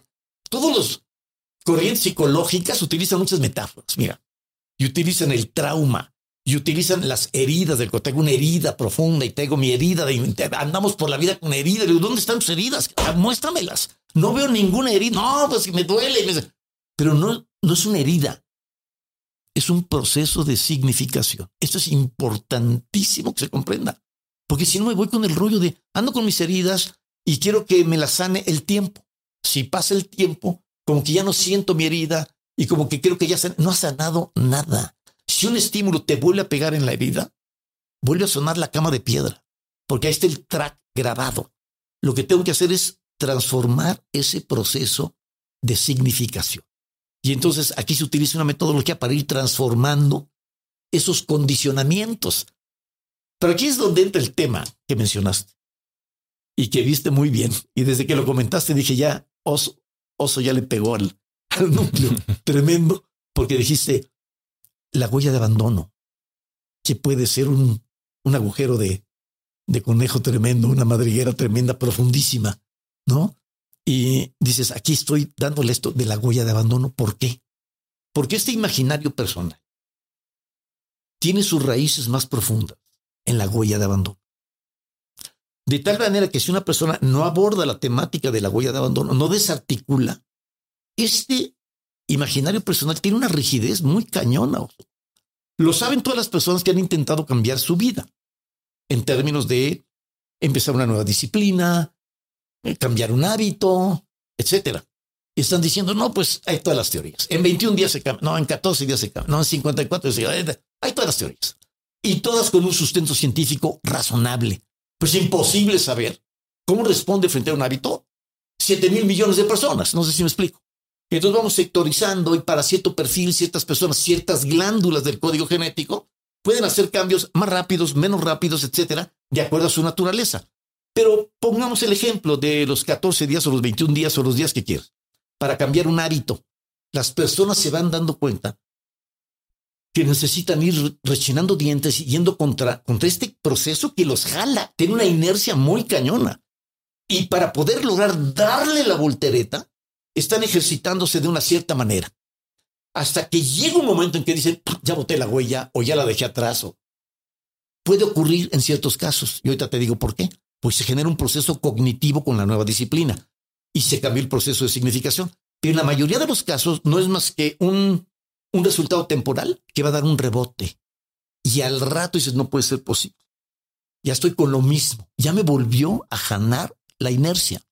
Por eso también el escepticismo de muchas personas que te dicen, mira, yo así soy y no voy a cambiar nunca. Ya descubrí que no voy a cambiar. Mejor me voy a adaptar a mi propio ser. Voy conmigo y se acabó. Porque no voy a cambiar, porque las personas no cambian. Que este ser en ese contexto es el imaginario. Exactamente. Y entonces se apegan, están como aferrados ahí cañonamente. Tiene una inercia muy fuerte. Entonces, de lo que me estás hablando es de regresar a, a mommy and daddy issues a terapia eh, pues, psicológica que habla y, regresa a tus traumas del pasado, no sé cómo decirle. O sea, y, estamos, y cuando hablas de estrés postraumático, y ahí ya hay muchas técnicas que te ayudan a revisitar el acontecimiento o la memoria para precisamente cambiar el significado. Hay un video de Jason Silva eh, que lo tuvimos aquí en el podcast hace poco, que me fascina. Es un video viejísimo que dice, se puede cambiar el pasado. Y es justo eso, regresar a eso. Y hoy se hace a través de eh, psicodélicos, eh, MDMA, terapia asistida con varios tipos de técnicas. ¿Es eso de lo que estamos hablando? Sí, pero mira, con diferencias muy importantes. Uno, la vida no se cambia en el pasado. La vida se cambia en el presente porque es el único tiempo que nos es dable vivir. Yo les digo a las personas, claro, siempre decimos, el pasado no existe, ya pasó, el futuro no existe, todavía no ha pasado, lo único que existe es el presente. Son frases. No acabo de comprender bien el arraigo profundo de lo que significa habitar el presente aquí y ahora. Yo les digo, hagan este sencillo ejercicio. Mueve tu dedo pulgar. Muévelo. Por favor, mueve, lo mueve. Lo puedes mover, ¿no? ¿Por qué? porque lo estamos haciendo en el presente. Fíjate qué sencillo. Das la orden y se mueve. Ok, ahora yo les digo, ahora mueve el dedo pulgar en pasado. Imposible. ¿Cómo le hago para... Ahora, mueve el dedo pulgar en futuro. No puedes. No nos es dable habitar ni el pasado ni el futuro. Por eso hay que tener mucho cuidado con la metáfora de vamos a viajar al pasado. No, no, no, momento, momento. El pasado, por favor, escuchen esto, no está en el pasado, está en el presente. ¿De qué manera el pasado está en el presente? Está en la forma de la memoria. Somos memoria viviente, oso. Memoria viviente. Gracias a la memoria, está funcionando tu cuerpo. Tu memoria instintiva circula tu sangre, respira y no haces nada por hacerlo. Ocurre, está en la memoria instintiva. Gracias a la memoria, nos estamos comprendiendo. Si tú hubieses olvidado el lenguaje, oirías mis palabras como un perro que ladra, como un sonido de un jilguero que canta. ¿Qué es esto? Cada palabra que yo estoy mencionando la está recordando. Pero no solo permite la comunicación. Yo volteo y veo tus libros y comprendo que son libros. ¿Por qué? Porque tengo la noción del libro, la imagen del libro, recuerdo el libro y digo, son libros. Y puedo leer la realidad. Tú imagínate una persona que pierde la memoria de una forma severa, sale a la calle y no sabe lo que es un semáforo, no sabe lo que es un coche. Imagínate ver un coche y de repente abre las puertas, se baja gente de allá. De... ¿Qué podrá imaginar? Te vuelves loco. El mundo es habitable gracias a la memoria, una memoria que casi no estudia nadie. La memoria de plazo inmediato. Se estudia memoria de, de corto plazo, de mediano plazo, de largo plazo. Hay toda una teoría de la memoria. Pero casi nadie estudia la memoria de plazo inmediato, que es la memoria que me permite ver una fruta y reconocerla. Yo evoco el sabor de la manzana y digo, mm, se me antoja ahorita más una manzana que una piña. Y tomo mi decisión en base a qué? Con base en la memoria de plazo inmediato, que me dé el significado inmediato. Entonces, primer punto, sí vamos a modificar pasado y futuro, ahorita vamos a verlo, pero lo hacemos desde el presente. El futuro tampoco existe en el futuro. El futuro no existe. ¿Dónde está el futuro? El futuro existe en la forma del deseo. El futuro existe en el presente. Una persona que habita el presente está transformando en el presente su pasado y su futuro, que no existen en pasado y futuro, existen en el presente, en la forma de memoria y deseo. Aquí vimos un paso muy importante. Siguiente paso. Cuando las personas evocan su pasado, suelen evocar su pasado como una serie de hechos concluidos. Ocurrió esto, y pues ya ocurrió, y pues ahora cámbialo. y, y, no pueden, están atoradas ahí. Pero no. El pasado no es una secuencia de hechos. El pasado es una secuencia de significado. Lo que tú recuerdas del pasado son procesos de significación. Lo que viviste en este viaje, con esta pareja, con tu padre, con un hermano, al leer un libro, al ver una película, puros procesos de significación. El pasado es una secuencia de significados, la vida entera del ser humano, pero el pasado ahí está. Pero son significados dinámicos. Una persona que está imaginando su pasado nada más una y otra vez, lo está modificando, porque no lo repites en forma idéntica. Estás modificando. ¿Por qué? Porque tú ya eres otra persona. Eh, no es lo mismo lo que significaba tu papá cuando tenías ocho años que cuando tenías 30, que ahora a los 45, que a los 60 años. Evocas a tu padre y tu padre es muchos padres para ti, tu mismo padre. ¿Por qué? Porque no hay nada estático, no hay un solo proceso de significación estático. Son procesos dinámicos. Y entonces podemos transformar nuestro pasado desde nuestro presente en este flujo de procesos de significación. Qué belleza ir a tu pasado sabiendo esto, oso, que puedes reconstruir tu pasado, que de hecho lo estás generando desde aquí. Imaginarlo, recrearlo, reconstruirlo, reconstituirlo, es volver a crear tu pasado. Las personas arrastran un pasado que les pesa porque lo convierten en, en, una momificación. Es, es un objeto pesado, una catedral que voy jalando, un algo en lugar de algo etéreo, maravilloso, profundo, sutil, que es un proceso de significación. Me recuerda, hay una película brutal, no sé si es película documental, es documental en Netflix, se llama Tell Me Who I Am. Y es de dos hermanos que son, me parece, gemelos, que uno tiene un accidente en una moto y pierde la memoria por completo. Y entonces cuando despierta, el hermano le cuenta toda su vida y lo hace vivir y, y- y le cuenta cómo pues iban de vacaciones y le enseña ciertas cosas y lo que le oculta fue que habían tenido una infancia brutalmente violenta, eh, de abusos y demás. Y, y- y la realidad es como él, el hermano tiene la oportunidad de crearle una nueva vida en el presente Ajá. basada a su hermano. Y es increíble porque me- a mí me pasó algo digo, no similar, pero este fin de semana ahora escuchándote, hubo una persona que yo conocí hace unos meses que después de conocerla me mandó un mensaje de texto como, como evaluando nuestra interacción de- del tiempo en el que nos vimos Ajá. y, y no lo tomé muy bien. Fue un mensaje que leí una vez, probablemente ni siquiera lo leía a conciencia y lo, lo esquimié y me dejó un mal sabor de boca Ok. que traía yo cargando en la relación con esta persona que puede ser alguien que siga yo viendo, ¿no? Y lo platicaba el fin de semana y les dije es que me mandó un mensaje que no me cayó bien, que no sé qué. Les dije es más, te lo enseño. Saqué el mensaje otra vez y lo volví a leer Ajá. y dije no es nada de lo que yo tenía en mente. Correcto. Y llevaba 8, 9, 10 meses cargando un mensaje que no era ni siquiera, o al menos hoy no es lo que yo creía. Claro. Y hoy ya pienso que totalmente diferente de esta persona. Eso es maravilloso lo que estás diciendo. Te voy a decir por qué. Porque en la inmensa mayoría de los casos, nuestros desacuerdos con las personas son malos entendidos. Es una percepción equivocada de los mensajes. Cuando aprendemos a percibirlos desde el yo observante y a través de un procedimiento maravilloso que se llama la creación de la distancia crítica. Cuando aprendo yo a contemplar el mensaje y es cancelar todo juicio con carga emotiva negativa, es poder simplemente percibirlo, el hecho en sí, no el hecho en mí. Fíjate bien, esto es increíble. Doy una metáfora. El hecho en sí, no el hecho en mí. Exacto, que la gente no va a olvidar jamás. Si aprendemos a percibir el hecho en sí y no el hecho en mí, no me afecta. Yo veo el hecho ahí. Imagina esto. Un cuchillo sobre la mesa, aquí. Pongo un cuchillo, saco un cuchillo, mira, ahí está el cuchillo. Ah, caray. Pues, ¿qué es eso? Pues es un utensilio, es un objeto.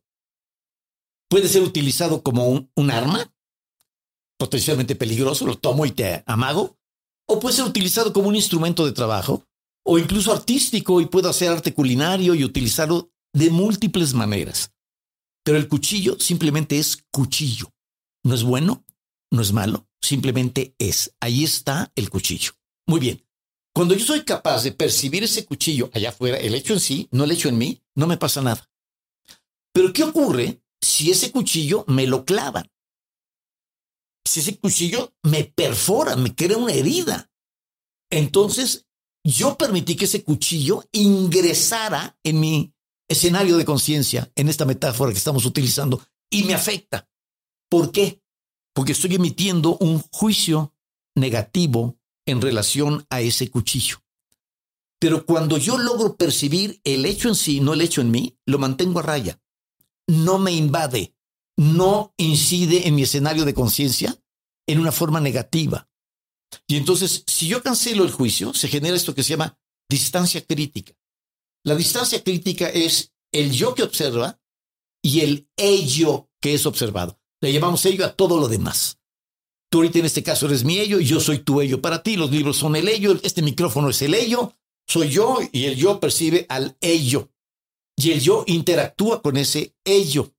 Dependiendo de la calidad de la interacción, es la calidad de tu vida. Todo el tiempo estamos interactuando con algún ello, con un coche, con una persona, con alimento, con una actividad, con lo que sea. Estoy interactuando. De la forma como yo recreo el significado de ese vínculo, es lo que estoy viviendo. Estoy diciendo aquí algo tremendo, importantísimo. No vivimos los hechos. Lo que realmente vivimos son los significados. Es decir, lo que el hecho significa en mi escenario interno de conciencia. Pero aquí es donde yo tengo todos los elementos, yo como persona, para determinar la calidad de ese significado y en consecuencia la calidad de mi vida, porque es lo que estoy experimentando, que se dan muchos equívocos ¿eh? de todo tipo, algunos increíblemente risibles, eh, de cuando una persona hace muchos años que no va a visitar la tumba de su madre y, y- y llega al panteón a, a llevarle flores y se hinca y reza y le deja las flores y llora y le... ya. Dice, qué bueno que vi que volví a recobrarte tu presencia aquí en la tumba, mamá. Se levanta, se va, va caminando y de repente ve la tumba de su madre. Dice, me equivoqué de tumba. Y siente un equívoco descomunal. Y entonces continuamente estamos viviendo cosas que no tienen nada que ver con el hecho en sí, sino con el hecho en mí. El significado que yo estoy creando, la experiencia que estoy viviendo. Esto que acabas de comentar, Oso, qué bueno que, que lo comentas de una manera tan abierta, tan franca, tan natural, de decir, leí un mensaje, lo leí precipitadamente, en mi caso como un primer impacto, porque ya venía de esta persona. El mensaje siempre hay que ponerlo en contexto. El contexto finalmente determina el sentido de la acción. Ya lo leí con una actitud determinada. Ahorita luego hablo de las actitudes. La actitud genera un sesgo, un filtro de percepción. Entonces dije, hoy seguro me tirar una mala onda y lo que haya dicho lo interpreté así. Ya no quise ni siquiera releerlo porque me molestaba. Me, y lo hice a un lado, pero me quedé con ese significado, dándole vueltas en mi cabeza. Y de pronto tengo que revisitar el mensaje, acudo a él y digo, no tiene nada que ver. Impresionante. Eh, acabas de dar un testimonio muy grande de algo importantísimo que las personas tienen que comprender, que la conciencia es oscilatoria. Y aún en las personas de más alto nivel de conciencia, hay ocasiones en que la conciencia va para abajo, porque estás cansado, porque te precipitas, porque traes algún proceso de significación arrastrando de tu infancia, adolescencia o lo que sea, y en ese momento un estímulo ¡pum! te pinchó y reaccionaste. Entonces, eso va a ocurrir siempre. Por favor, quiero que la gente escuche esto. Porque la gente tiende a idealizar a las personas, a volverlas personajes míticos, perfectos. No, no, no.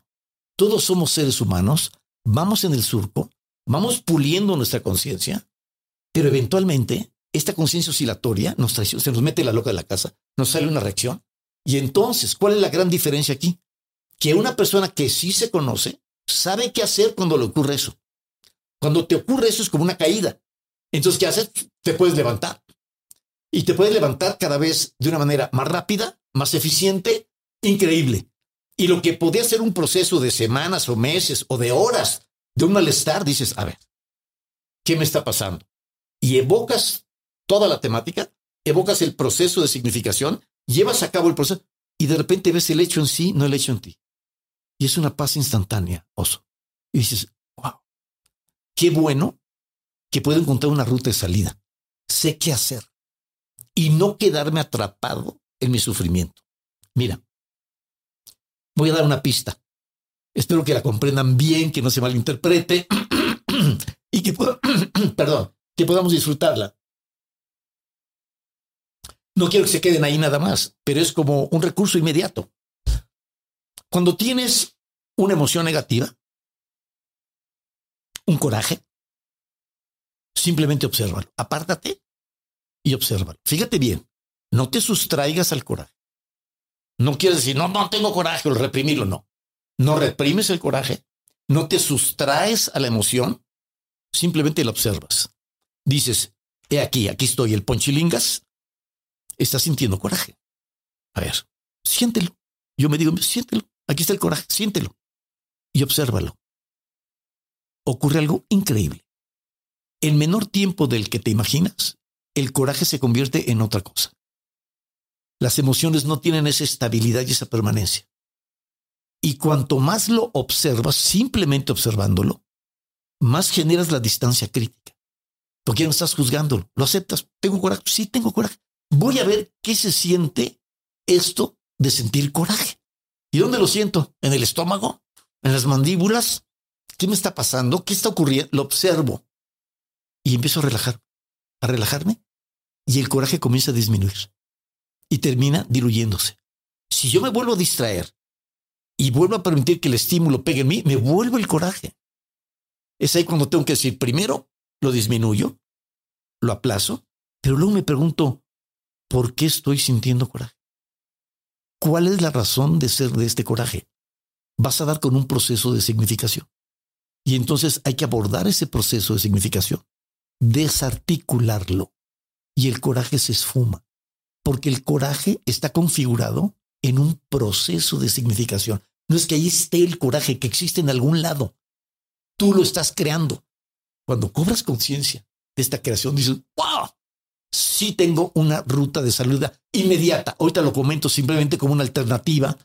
Sé que pones mucho el énfasis en, en tu audiencia. Me, me da mucho gusto eso, que se lleven algo de contenido directo, concreto, frente a temáticas que pueden abarcar mucho, mucho estudio, mucha reflexión o mucho trabajo, pero siempre una pequeña, una pequeña ruta de salida.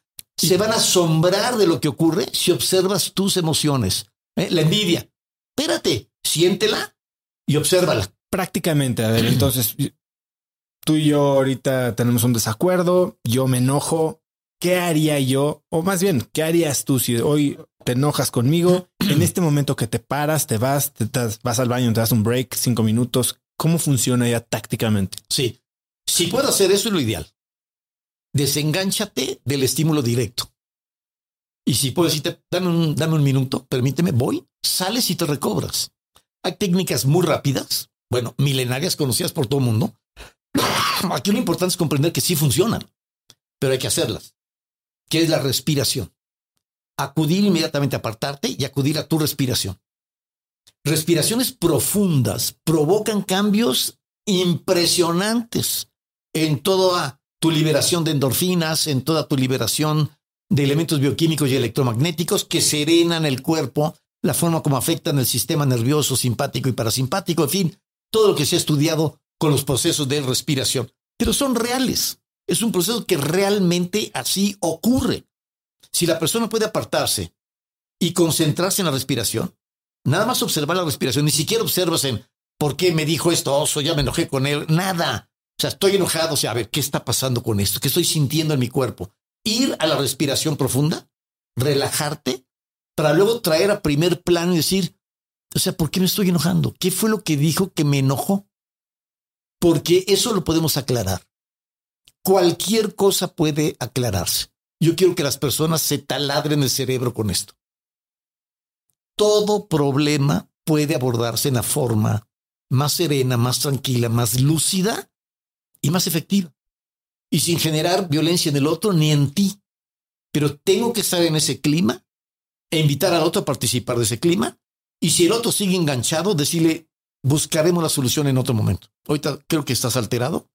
Estás fuera de ti. O sea, con calma lo abordaremos. Buscar salidas siempre colaterales para luego replantear la situación. Porque aquí hay dos cosas muy importantes a distinguir. En la vida de toda persona, este sí es un principio universal, hay solo dos cosas a resolver. Problemas o problemática. El problema exige una solución práctica. Se me ponchó una llanta. Muy bien. Es un problema. Bueno, muchísimas personas se enojan porque se les ponchó la llanta. Mientras madres, patean la llanta, me lleva la fregada, mata, madre, la llanta. Esa ya es la problemática.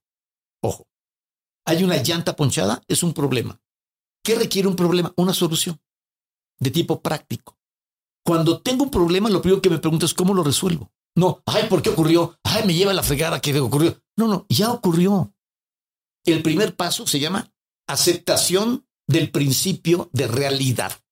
La llanta está ponchada.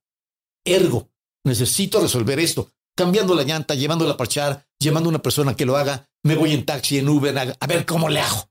El coche no puede andar así. Ok, hay un problema a resolver y se busca la alternativa práctica, la más viable, la mejor, la más lúcida, porque no estás poseído por la emoción negativa. Cuando una persona, además de que se ponchó la llanta, se poncha a ella y dice, ahora sí ya me lleva la, la llanta, tomas las peores decisiones, pateas, te lastimas el pie, personas que se han fracturado un tobillo porque se les ponchó la llanta, mejor la agarré a patadas, cabrón. Y la primera patada que di, oí cómo me tronó el tobillo. Y yo dije, ahora sí que desma. ¿En qué me metí? Por una maldita llanta ponchada. Y entonces, perdemos el control porque el imaginario simplemente reacciona. Y entonces dices, a ver, es una llanta ponchada, lo que requiere es una solución. Voy a dar la solución más importante. Bien. Pero tenemos que distinguir entre problema y problemática. ¿Qué es la problemática? La problemática es mi actitud frente al problema. Y esa siempre la puedo resolver yo. Esa yo la pago y la pongo de... Se ponchó la llanta, no más faltaba, ahora me encabrono y ¡pam! miento madres, pateo.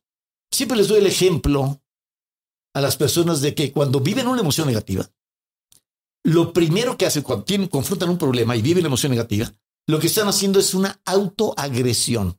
Por favor, subrayen esto. Mis emociones negativas no van contra nadie. En principio todavía no van contra nadie, van contra mí. ¿Qué estoy haciendo cuando me enojo, siento envidia, cualquier emoción negativa que me perturba? ¿Qué estoy haciendo? Me estoy autoagrediendo. ¿Qué estoy haciendo? Me estoy clavando un picayero. Entonces de repente digo, se ponchó la llanta. Hijo, no, esto no se queda así, cabrón. Un picayelos, lo agarro y me lo encajo. Y luego cambio la llanta. Y digo, Brody, ahórrate el picayelazo. O sea, don't do it. No hagas esa tontería. Ahórrate el picayelo. Personas que van conduciendo el automóvil. Ya sabes, lo típico, tráfico, lo que sea. ¡Oh! A ver, ábrenla. ¿No? La, a ver, dame un picayelo. No quiero así. Mentando madres 20 minutos. Entonces, esa es la problemática tremenda del estrés. Lo sabemos todos. Es la gran epidemia silenciosa que está destruyendo nuestras vidas, porque tú generas las hormonas del estrés que generan un daño multisistema, te afecta de innumerables maneras y lo estás haciendo en forma gratuita, porque no hay esa ecuación. El imaginario personal de la inmensa mayoría de los individuos en este planeta dice, problema igual a coraje, igual a mentada de madre, igual. ¿Por qué? Porque esa es la ecuación. ¿Cómo que se poncha una llanta y me quedo tan tranquilo? Fíjate, imagínate, me dice un alumno, ah, entonces tú quieres que yo salga de una fiesta a las 4 de la mañana, me voy a subir a mi coche y veo la llanta ponchada y me quede tan tranquilo. ¿Eso es lo que me estás diciendo? ¿Que me quede tranquilo? Me dice, pues ¿qué crees que soy un pendejo? Le digo, no, no creo. No creo. Me lo está ratificando. ¿Qué haces? ¿Cómo estás reaccionando así? Esa ecuación no existe. No es, ocurrió esto y me voy a enojar. Oye, un mesero sin querer te derrama una copa de vino y te... Ay, ¿Qué gané? Allí hay un problema, tienes que resolverlo, como quieras, pero ahí está el problema. ¿Para qué te, para qué te clavas el picayelo? Toda emoción negativa es una autoagresión. Y entonces aquí tenemos que comprender eso y saber también que si yo tengo una emoción negativa que ya entró, pues tengo que procesarla, ¿eh? hay que sacarla. Ya entró el veneno, ya me ya tengo la mordedura de la serpiente, pues ahora cómo lo saco y lo vemos. Pero en principio lo que quiero marcar es esto, la gratuidad de la problemática. No porque hay un problema, me tengo que enojar, me tengo que preocupar, etcétera, mucho menos agredir a alguien, planear una venganza, toda una serie de acciones que vienen en cadena que es la locura. Literalmente es la locura cotidiana del mundo en que vivimos. Es decir, tranquilo, podemos resolverlo. Oye, Alfonso, esto me suena mucho a, principios estoicos, ¿no? O sea, no, no, controlamos lo que pasa alrededor, controlamos cómo reaccionamos a lo que pasa alrededor. Y tú hablas de esto como un algo que se debería de educar, ¿no? Y dices, tienes un TED Talk que se llama La gran ausencia. Sí. Cuéntame un poco de cómo piensas de este tipo de conceptos en el sistema educativo. Maravilloso. Y qué bueno que mencionas a los estoicos y Séneca y todo esto, porque esos principios, eh, Oso, son milenarios. Realmente son milenarios. Y hoy en día se están reforzando con los descubrimientos de las neurociencias. Pero las neurociencias no están aportando nada nuevo en términos del procesamiento y la comprensión de estos eventos, pero sí en términos de, oye, te afecta el hipocampo, te afecta tus neuronas, te afecta, ta, ta, ta, ta. Nos da una serie de datos que nos permiten entonces actuar con mayor confiabilidad y que van a incidir de manera muy positiva en tratamientos, medicamentos o lo que sea, alternativas viables, porque ya conocemos la ruta de crítica de estos procesos bioquímicos y electromagnéticos. Pues estás marcando el punto, ahí está. Este es el, el punto central. ¿Qué requerimos? Tener una comprensión de estos procesos y poder implementar rutas de salida, realmente soluciones, porque tenemos que ver y desglosar. Ya cuando entramos en los casos específicos, se requieren muchas aclaraciones. Porque claro, tienes la emoción negativa y una emoción negativa que te tragas te está afectando el triple. Entonces ya entró la emoción negativa. Ahora hay que darle una salida, pero una salida viable, un procesamiento genuino y sobre todo atender a la causa. Hay muchísimos tips que se dan que atienden los efectos. ¿Cómo te quitas los efectos? Pero no se atiende la causa de raíz. La causa de raíz es un proceso de significación, un significado que generé y que me está provocando una respuesta inmediata en mi cuerpo. Mira, ocurre también con los procesos y las significaciones positivas. Una persona puede estar cansada, diciendo, ay, un muchacho que ya me voy a dormir, son las 11 de la noche, estoy cansado, un día estupendo, ya, a dormir, a descansar. Se pone su pijama, está poniendo, suena el timbre de su departamento. ¿Qué es esto? ¿Quién viene a esta hora? Va molesto a abrir, abre y es ella, la más bella. Ya sabes, la ve. ¡Wow! En ese momento, ¿eh? ¡Wow! ¡Qué sorpresa! ¡Qué increíble! Ay, perdóname, ya te ibas a cosa. No, no, no, no, no, ya sabes. Es que vino el sastre, me estoy probando pijama, lo que sea, pero no pásale, no, no. Siéntate, mi amor. ¿Qué te sirve? ¿Qué te toma? ¿A dónde vamos? ¿Qué? Estás cargado de energía. En segundos, por el impacto de un proceso de significación. Pero si en lugar de encontrar a esa persona, encuentras a un vecino borracho que te quiere agredir, la reacción es otra, inmediatamente, pero es instantánea. Entonces, estamos viviendo momento a momento este tipo de procesos. ¿Qué alternativa tenemos? La alternativa es buscar la presencia plena al máximo posible, pero nunca va a ser totalmente posible. Esto quiero subrayarlo, porque si no, se, está dando a tole con el dedo a la gente, vendiéndole espejitos y soluciones mágicas. No es verdad. Y lo saben los más grandes maestros de meditación, que si ellos no están alertas, se les mete la loca de la casa, por supuesto. Y entonces no hay nadie que esté así al 100% en todo momento. Tendríamos que evocar las figuras más elevadas para decir posiblemente, ¿eh? posiblemente, pero no nos consta. Pero decimos posiblemente sí. Ya una persona que ha llegado a un estado de clarificación y iluminación como el Buda y su sonrisa plena y esta plenitud total de dejar que fluya el sueño, de no emitir ningún juicio, de habitar la plenitud del vacío y decir, wow, qué maravilla. Y nosotros podemos lograr en ocasiones momentos de esclarecimiento y epifanías increíbles a través de esas experiencias. Pero al rato ya está el celular, ya está el recado, ya, tu hijo se fracturó una pierna, te dan la noticia, estaba jugando fútbol, se rompió la pierna, ¿cómo? Espérame, ¿sí? Y entonces mantener ese estado cuesta mucho, pero sí puedes siempre favorecerlo, puedes mitigar todo lo otro, notas una elevación en tu calidad de vida, pero no quiero generar falsas expectativas en las personas, porque si no lo que van a vivir son frustraciones. Quien siembra expectativas cosecha frustraciones. No, me muevo a mi objetivo. ¿ah? me muevo a mi objetivo con toda la intensidad, a sabiendas de que puede no lograrse y de que estoy preparado también para que no se logre. Tenemos este otro aforismo en semiología que dice, el necio desespera de lo que espera. El sabio espera lo inesperado. Cuando tienes esa actitud y lo intenté, puse lo mejor de mí y ¿qué crees? Se me chispoca. Hay ocasiones en que le dices a tu pareja, híjole, discúlpame, perdón, perdón, perdón, me enganché, perdóname, perdóname. Pero retrocedemos, esto no existía. Lona, replanteamos, ¿cómo estuvo el tema? Y puede resolver un conflicto que podría durar horas o escalarse en un par de minutos de estado de alerta.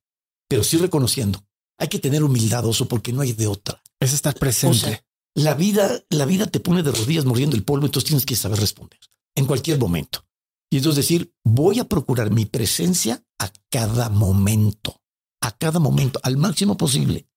Y aun cuando me salgo, me doy cuenta, ¿eh? me desacomodé, perdí contacto conmigo. Estoy en el imaginario, noto cuando me, estoy yendo al imaginario, espérame, espérame, espérame, regresa, regresa, comba, comba. A lo largo de una conversación, ¿eh? una persona que empieza a decirte algo y ese algo se va convirtiendo en un reclamo y ese reclamo casi en un insulto o en una exigencia. Y tú vas notando el efecto de su discurso en ti y cómo te vas desplazando, cómo te vas yendo para afuera, para el, imaginario. Dices, no, espera, espera, un momento, regreso, regreso, regreso. Y voy a empezar por no juzgarte a ti con lo que me estás diciendo. Aquí hay una propuesta tremenda de comprensión. Cuando dices, comprendo que toda persona tiene las más profundas razones para ser como es y para hacer lo que hace. Entonces, voy a explorar mejor esas razones y voy a clarificar lo que está haciendo, pero no lo voy a tomar personal. Porque esta persona me está insultando a mí, pero me insulta a mí por lo que es él, no por lo que soy yo. Entonces, si eres en un bajo nivel de conciencia, ¿por qué una persona no tiene por qué insultarte, oso? Te puede hacer el reclamo más extremo, es decir, a ver, siéntate. No me pareció en absoluto, ¿no? Lo que hiciste, lo que dijiste, lo que mira, y plantearlo con serenidad, con amabilidad, con cariño y diciéndole, ¿y por qué lo hiciste?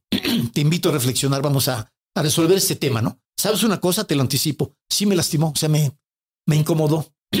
no quiero estar así contigo. Quiero salvar el vínculo. ¿Cómo le, cómo le hacemos? ¿Cómo le reparamos? Y lo detienes en el momento. Y entonces siempre hay rutas de salida a cualquier momento. Pero tienes que estar consciente de que un discurso, un gesto, una mirada te puede pinchar y te desacomoda. Un símbolo. Y tienes que volver a, a tu posición, ¿no? Entonces, porque se emiten signos, pero todos los signos acargan símbolos que simbolizan algo. El signo es la señal material, ¿no? Este es un signo y una mirada, te toco, elevo la voz, ahí hay signos. Bueno, ¿qué simboliza eso? Como qué significa, ¿no? El símbolo es lo que significa el signo. El signo es un rastro material. el símbolo es la interpretación. Entonces de repente me mandas un signo que yo digo, yo interpreto, bueno, como tu mensaje. Ay, se me hace que me está reclamando, que haya un tema. Pero es una especulación mía. Este es otro principio maravilloso. Por favor, mucha atención a nuestra audiencia querida aquí. Mira, todo evento tiene potencialmente infinitas formas de interpretación. Todo evento. Eliges una de pronto que te hace sufrir. Pero cuando analizas el evento y lo ponemos y lo situamos, lo puedes interpretar de muchas otras maneras. Incluso de maneras tan positivas que terminas admirando lo que te dijo esa persona y agradeciendo que tuvo la honestidad y la claridad para decirte, no, mira, este es mi punto de vista. Pero fue asertiva la persona, no dobló las manitas. Me dijo, no, no, no, no, no, no, yo creo que no. Mira, ese es mi objetivo y es por eso. Y dices, wow, tienes razón. Y accedes y aprendes de la persona. Y dices, me parece magnífico, me parece extraordinario. Cuando una persona comprende que todo evento es susceptible de innumerables formas de interpretación y que lo que tú estás viviendo es la interpretación que eliges, comprende la estructura profunda, mi querido de cualquier terapia, cualquier terapia, de cualquier corriente, en última instancia lo que está haciendo es cambiando significados. Con su lenguaje, con sus técnicas, con lo que quieran, lo que están haciendo es eso, modificar los significados pero te están diciendo, este conflicto con tu padre o con tu madre o con tu pareja, lo puedes leer de otras formas. A ver, vamos a considerar este factor, este otro, hasta que dices, tienes razón, tienes razón. Lo comprendes también que vas con tu pareja y le dices, discúlpame, acabo de comprender algo por lo cual yo te estaba juzgando, te estaba responsabilizando de algo que, ¿qué crees? Era mi responsabilidad. Pero hasta ahorita lo comprendí. Pero te ofrezco una disculpa. Oye, hablemos de parejas, porque creo que uno de, uno de las eh, entrevistas que tuve al principio de Cracks Podcast es con una maestra mía en la universidad que se llama Carol Robin. Escribió un libro que se llama Connect y habla mucho de relaciones interpersonales, ¿no? Y cómo la comunicación y la forma en la que expresas sentimientos y no juicios eh, cambia la manera de comunicarse y puede facilitar relaciones. ¿Qué pasa cuando solo una de las personas de la pareja o uno de los miembros está en esta frecuencia elevada de comunicación o de conciencia sí. y, el otro es un bruto? Correcto, correcto. Aquí tenemos que plantearlo en una perspectiva. Eh, si es en un momento dado, hay que comprender que cualquiera, también tú, también yo, puede tener un mal momento y está enganchado con algo que le, que le pellizcó en lo profundo. Ok. Pero si eso es sistemático, si siempre que abordas con tu pareja una temática, esa es la posición, tenemos que hablar en profundidad con la pareja para decir, esto no puede seguir así. Quiero que te des cuenta de todas estas circunstancias. Te propongo que corrijamos esta forma en que nos estamos comunicando. O sea, involucrarte, no, no es, tu culpa, no. En todas relaciones de dos, estamos aquí metidos. Quizá yo te estoy mandando señales que ni cuenta me doy, con mi actitud, mi mirada, mi algo, que sientes ya me despreció, ya me humilló, algo, y me estás tirando la mordedura y yo nada más veo la mordida. Pero no veo que yo propicié la mordida, de formas que ni cuenta me di. Pero una demanda, ¿eh? una demanda, una mirada, una así que dicen, este me está haciendo menos, que se siente, etc. Entonces, proponer rescatar el vínculo. Eso es importantísimo.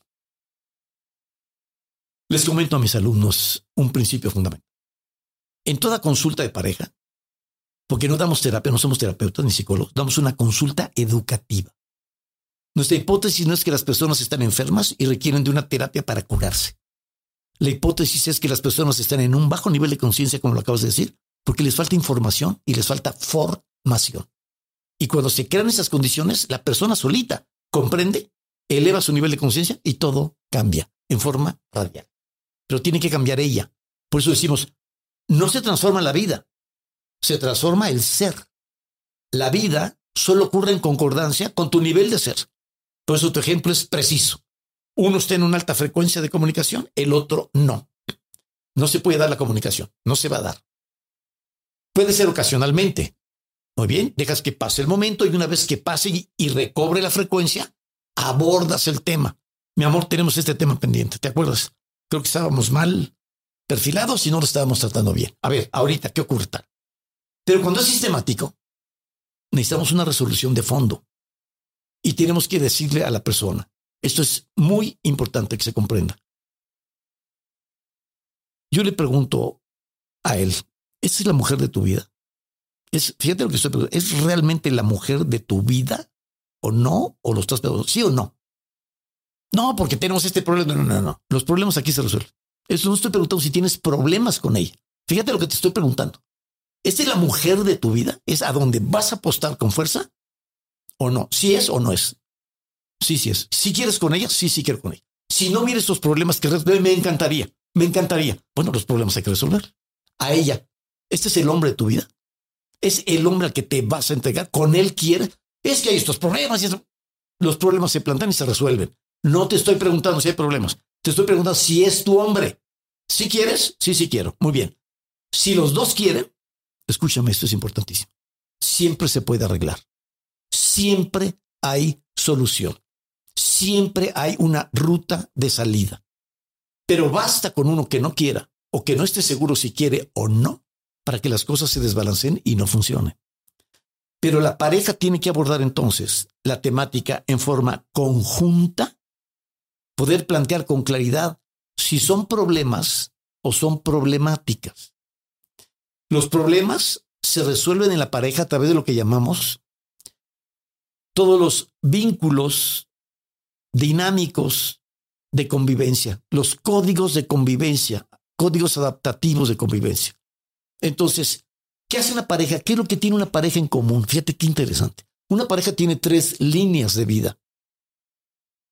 Mi vida, tu vida y nuestra vida. El matrimonio es nuestra vida. Tú aportas de tu vida y de tu ser, yo aporto de mi vida y de mi ser, y juntos creamos un proyecto de vida en común. Entonces está, fenomenal.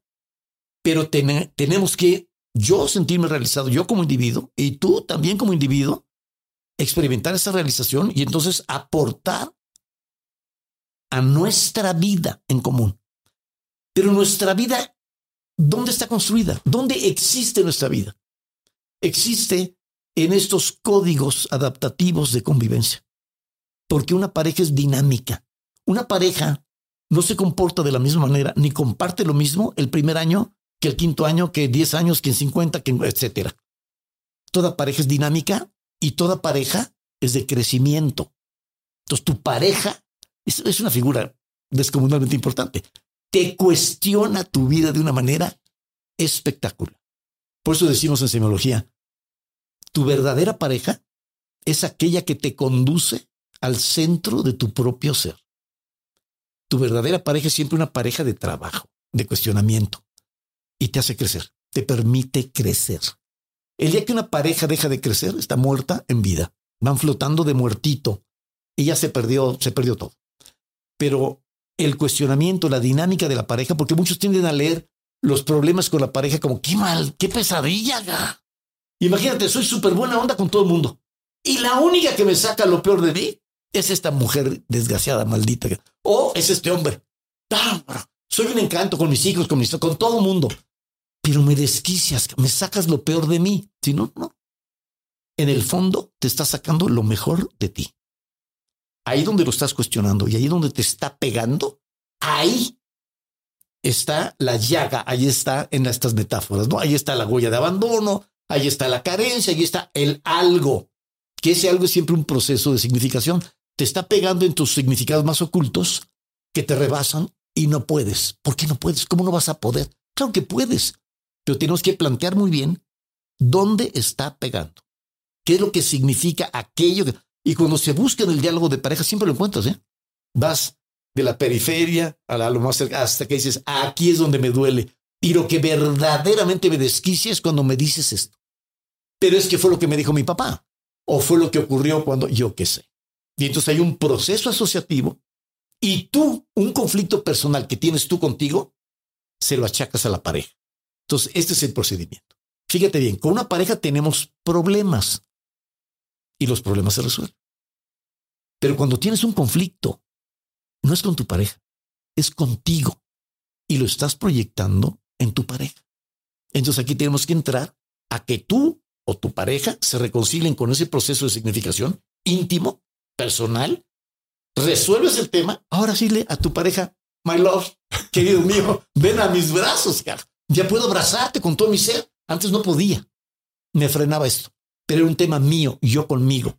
Si distinguimos ese espejismo, wow, se encuentran las soluciones en pareja porque es, es importantísimo. Creo que es muy lamentable que muchas parejas, donde hay genuino amor, ¿eh?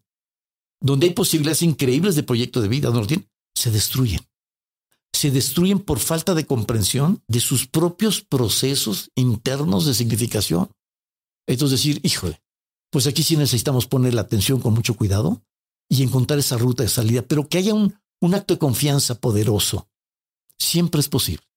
Si los dos queremos y sabemos cómo, siempre es posible. Algo de lo que hablas mucho también, y no solo en relación a la pareja, sino la persona, es de erotismo, castidad, sexo, ¿no? Eh, Oscar Wilde decía que todo en la vida es sobre sexo menos el sexo, el sexo es sobre poder. ¿Cómo, cómo es la, y no sé si esto es un, concepto que existe, la semiología del sexo? Sí, tenemos, eh, sí, es que tenemos eh, definitivamente, y eso que acabas de decir es increíble porque hay semiología potencialmente de todo. La semiología se aplicó a la política, hay semiología de la política, hay semiología del deporte, hay semiología de la religión, hay semiología de la comida. Es increíble lo que significa la comida y lo que pasó en la especie humana cuando el ser humano cruzó la comida con el fuego. La cocción de los alimentos ¡pum! fue un salto antropológico tremendo y abrió una diversidad de culturas de comida increíble. O sea, hay semiología de la comida, hay semiología de la basura. Si nosotros analizamos la basura, terminamos descubriendo procesos, gustos, preferencias, ingresos económicos. La basura significa. La semiología nos dice, Existe la paradoja, la contradicción, la ambigüedad, pero lo que no existe es lo insignificante. Todo siempre potencialmente significa algo más y significa muchas cosas. Entonces hay semiología del sexo, pero le llamamos precisamente en semiología del sexo, le llamamos erotismo, porque hacemos una gran distinción en tres niveles. El sexo es primordialmente la respuesta fisiológica de la excitabilidad de la pulsión, de las libidos sexuales. Mientras que el erotismo es la cultura del sexo.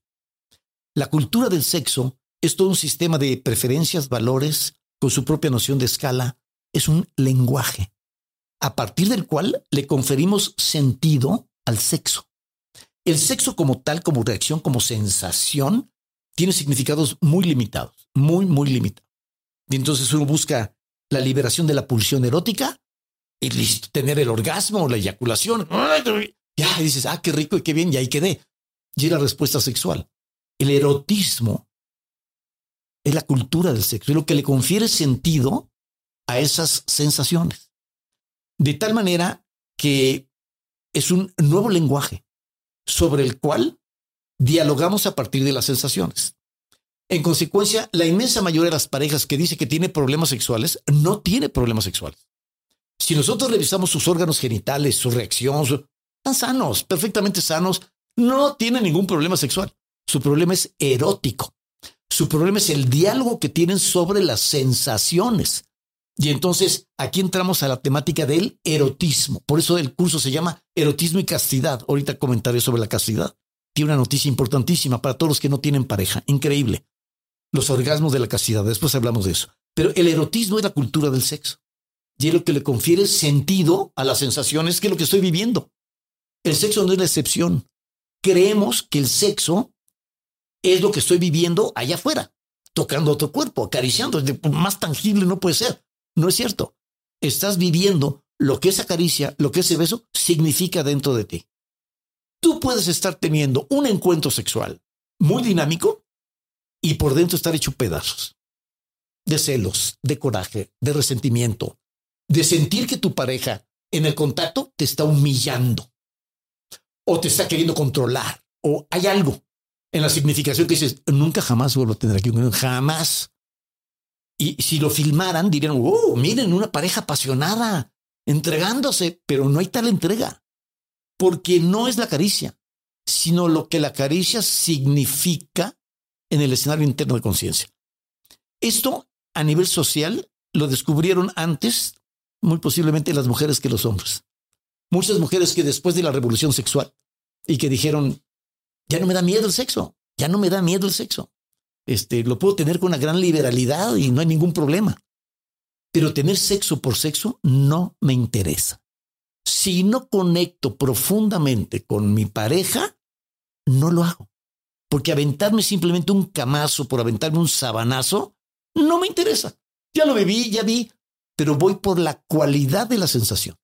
Si yo resueno con la persona, si yo admiro a la persona, si esa persona me atrae de otra manera, además de lo físico, espérame, ahí vale la pena tener entonces un encuentro, una exploración, porque ya es un encuentro erótico, no es un encuentro sexual.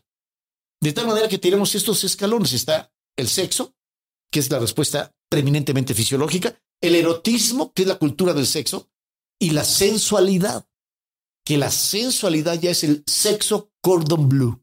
La sensualidad ya es el punto de cocción maravilloso, es la resonancia significativa y espiritual más profunda entre dos cuerpos, entre dos seres humanos.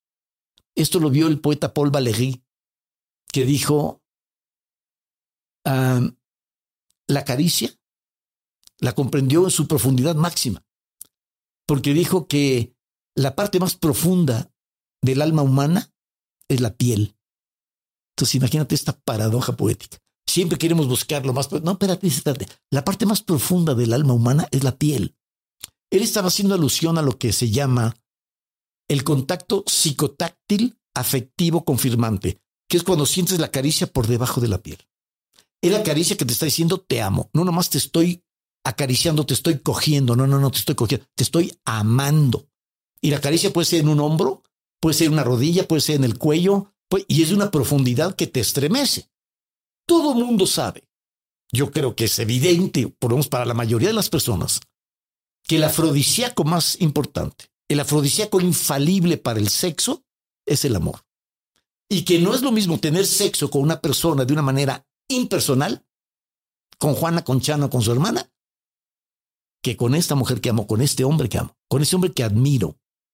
Y entonces me acerco y la resonancia es, es de una profundidad increíble y estoy viviendo una significación totalmente diferente.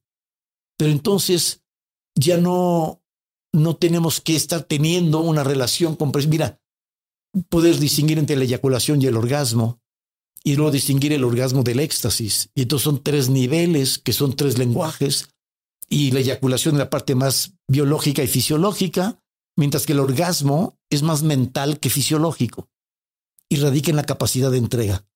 No alcanzas un orgasmo si no te le estás entregando a la persona con la que estás teniendo el contacto. Hay muchos contactos sexuales profundos, ¿eh? enérgicos, de penetración, caricias y, ya sabes, sexo de ropero y te brinco y el látigo y las botas y lo que quieras, el show que quieras. Totalmente superficial. Y no, o sea, no, no porque no tiene sentido, es carente de sentido. Y puede haber un encuentro donde las personas están vestidas o semidesnudas, donde hay caricias nada más, donde no hay penetración, pero se llega al orgasmo y vives un orgasmo. Y eventualmente puedes llegar a vivir un éxtasis y una fusión total con otra persona. Entonces, decir, ¿de qué depende esto? Depende del nivel de significación y la capacidad de entrega. Pero muchísimas personas no se entregan, volvemos al tema central, por la huella de abandono. Tengo en el fondo miedo al rechazo. Tengo miedo a que me juzgues. Estoy haciendo el amor y estoy pensando qué calificación me está poniendo. ¿Le está gustando o no le está gustando? ¿Va a querer repetir o no va a querer repetir? Una serie de cosas que me sacan de, del flujo natural del encuentro. Por eso hablamos de un código de siete caricias que permiten interconectar la sensación, que sería el signo, con el amor, con el pensamiento. Cuando una persona logra conectar sensaciones, emociones y pensamientos, tiene la capacidad de entregar todo su ser ahí en el encuentro, en un beso, ¿eh? O en una caricia, o en una penetración, o en un lo que quieras, estimulándote la parte del cuerpo que quieras, pero con el significado más profundo. Y lo que te permite vibrar. La pareja también lo sienten, ¿eh? Inmediatamente sientes ese, ese reflujo, ese encuentro maravilloso, que es una comunión. Eh, Octavio Paz tiene un poema hermoso, una mención de un poema, que dice, el mundo se detiene si dos vertiginosos y enlazados caen sobre la hierba. Eso es precioso, es el encuentro de los amantes fulgurante y de verdad, dice, dice Octavio Paz, saltan el tiempo, son invulnerables. Esa es la gran paradoja. Cuando abro mi vulnerabilidad totalmente y me entrego, o sea, me puedes hacer pedazos en ese momento, ¿eh? porque te me estoy entregando sin, sin la más mínima reserva, sin la más mínima defensa. No, no, ¿cómo voy a querer defenderme? Invádeme, ingréseme y yo voy a ti. Bueno, ese encuentro es realmente fabuloso. Entonces, por ahí va la simbología del sexo eh, oso. Aunque falta la otra parte de la castidad, pero eso es fundamentalmente ahorita algo tremendamente importante, la significación. Entonces, ese es el erotismo. La castidad. Bueno, la castidad también es otro tema mayúsculo, pero podemos plantearlo de una manera muy clara, muy sencilla distinguimos castidad de abstinencia. La abstinencia es simplemente eso, abstenerse.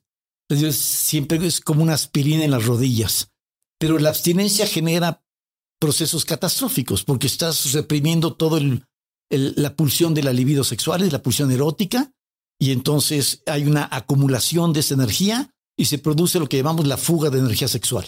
Y entonces una persona puede desembocar a apetito compulsivo, bebida compulsiva, irritación compulsiva, hiperactividad, eh, parloteo compulsivo de esas gentes que por eso ya hablan, ya hablan, ya hablan, y que las notas agitadas, nerviosas, y se va dando la fuga de energía sexual por los distintos potenciales del cuerpo humano. Mientras que la castidad no implica la negación del cuerpo, implica la realización del cuerpo a través del reciclamiento de la energía sexual. De tal manera que, imagínate, en las más antiguas tradiciones, los monjes y las monjas no hacen voto de abstinencia, hacen voto de castidad, cuando originalmente se procesaba la castidad.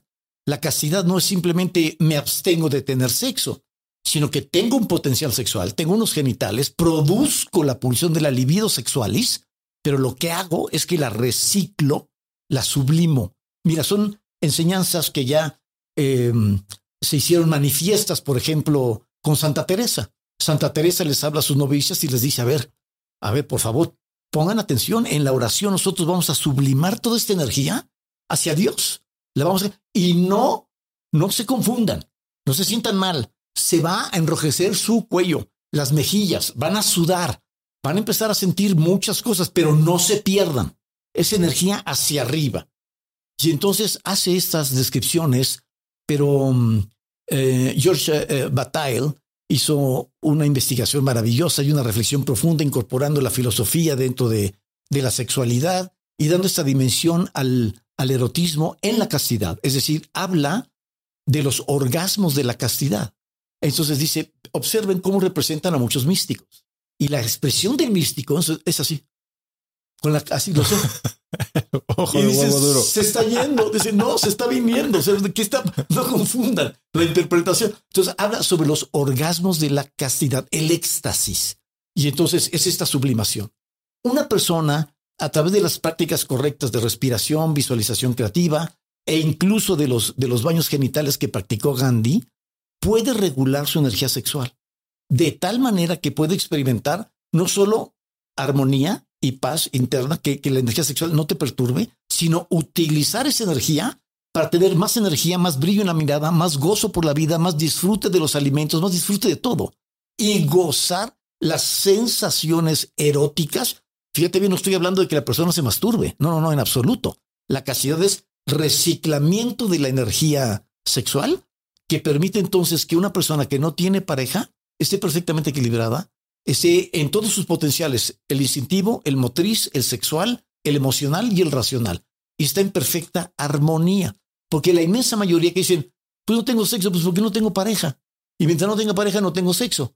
Y entonces, ¿en qué están? Están en abstinencia. Pero entonces son personas que si lo observan, traen algún tipo de conducta compulsiva. O la irritabilidad, o el apetito compulsivo, o se están compensando la carencia que tienen con respecto a la energía sexual. Entonces, queremos un equilibrio. Entonces, mejor la castidad y no la abstinencia. Pero como no se ha dado esto en nuestra educación sexual, esta carencia educativa, pues la inmensa mayoría de las personas no lo conoce porque tenemos un sinnúmero de prejuicios en relación a ese tema. Pero es mayúsculo y es hermoso. Y ojalá las personas incorporen ese término, exploren y comprendan la castidad a diferencia de la abstinencia, porque ya es una palabra que la castidad que no se utiliza. Si alguien dijera, Oye, ¿tú tienes vida sexual? No, yo estoy en castidad. Ay, pobrecito de ti, es como, estoy en el closet, estoy encerrado y estoy como relegado. No, la castidad es la realización del cuerpo en toda su máxima plenitud y en perfecta paz y en perfecta armonía. Sería eso en términos concretos la experiencia de la castidad. Quiero regresar a, a un concepto del que hablaste brevemente hace, hace un momento, que es el libre albedrío. Dices que es lo que nos hace diferentes de los animales y podemos escoger. También hablaste de que soy, sé, tengo y entonces eso combinado me da lo que puedo, me da mis opciones y escojo de lo que puedo. Correcto.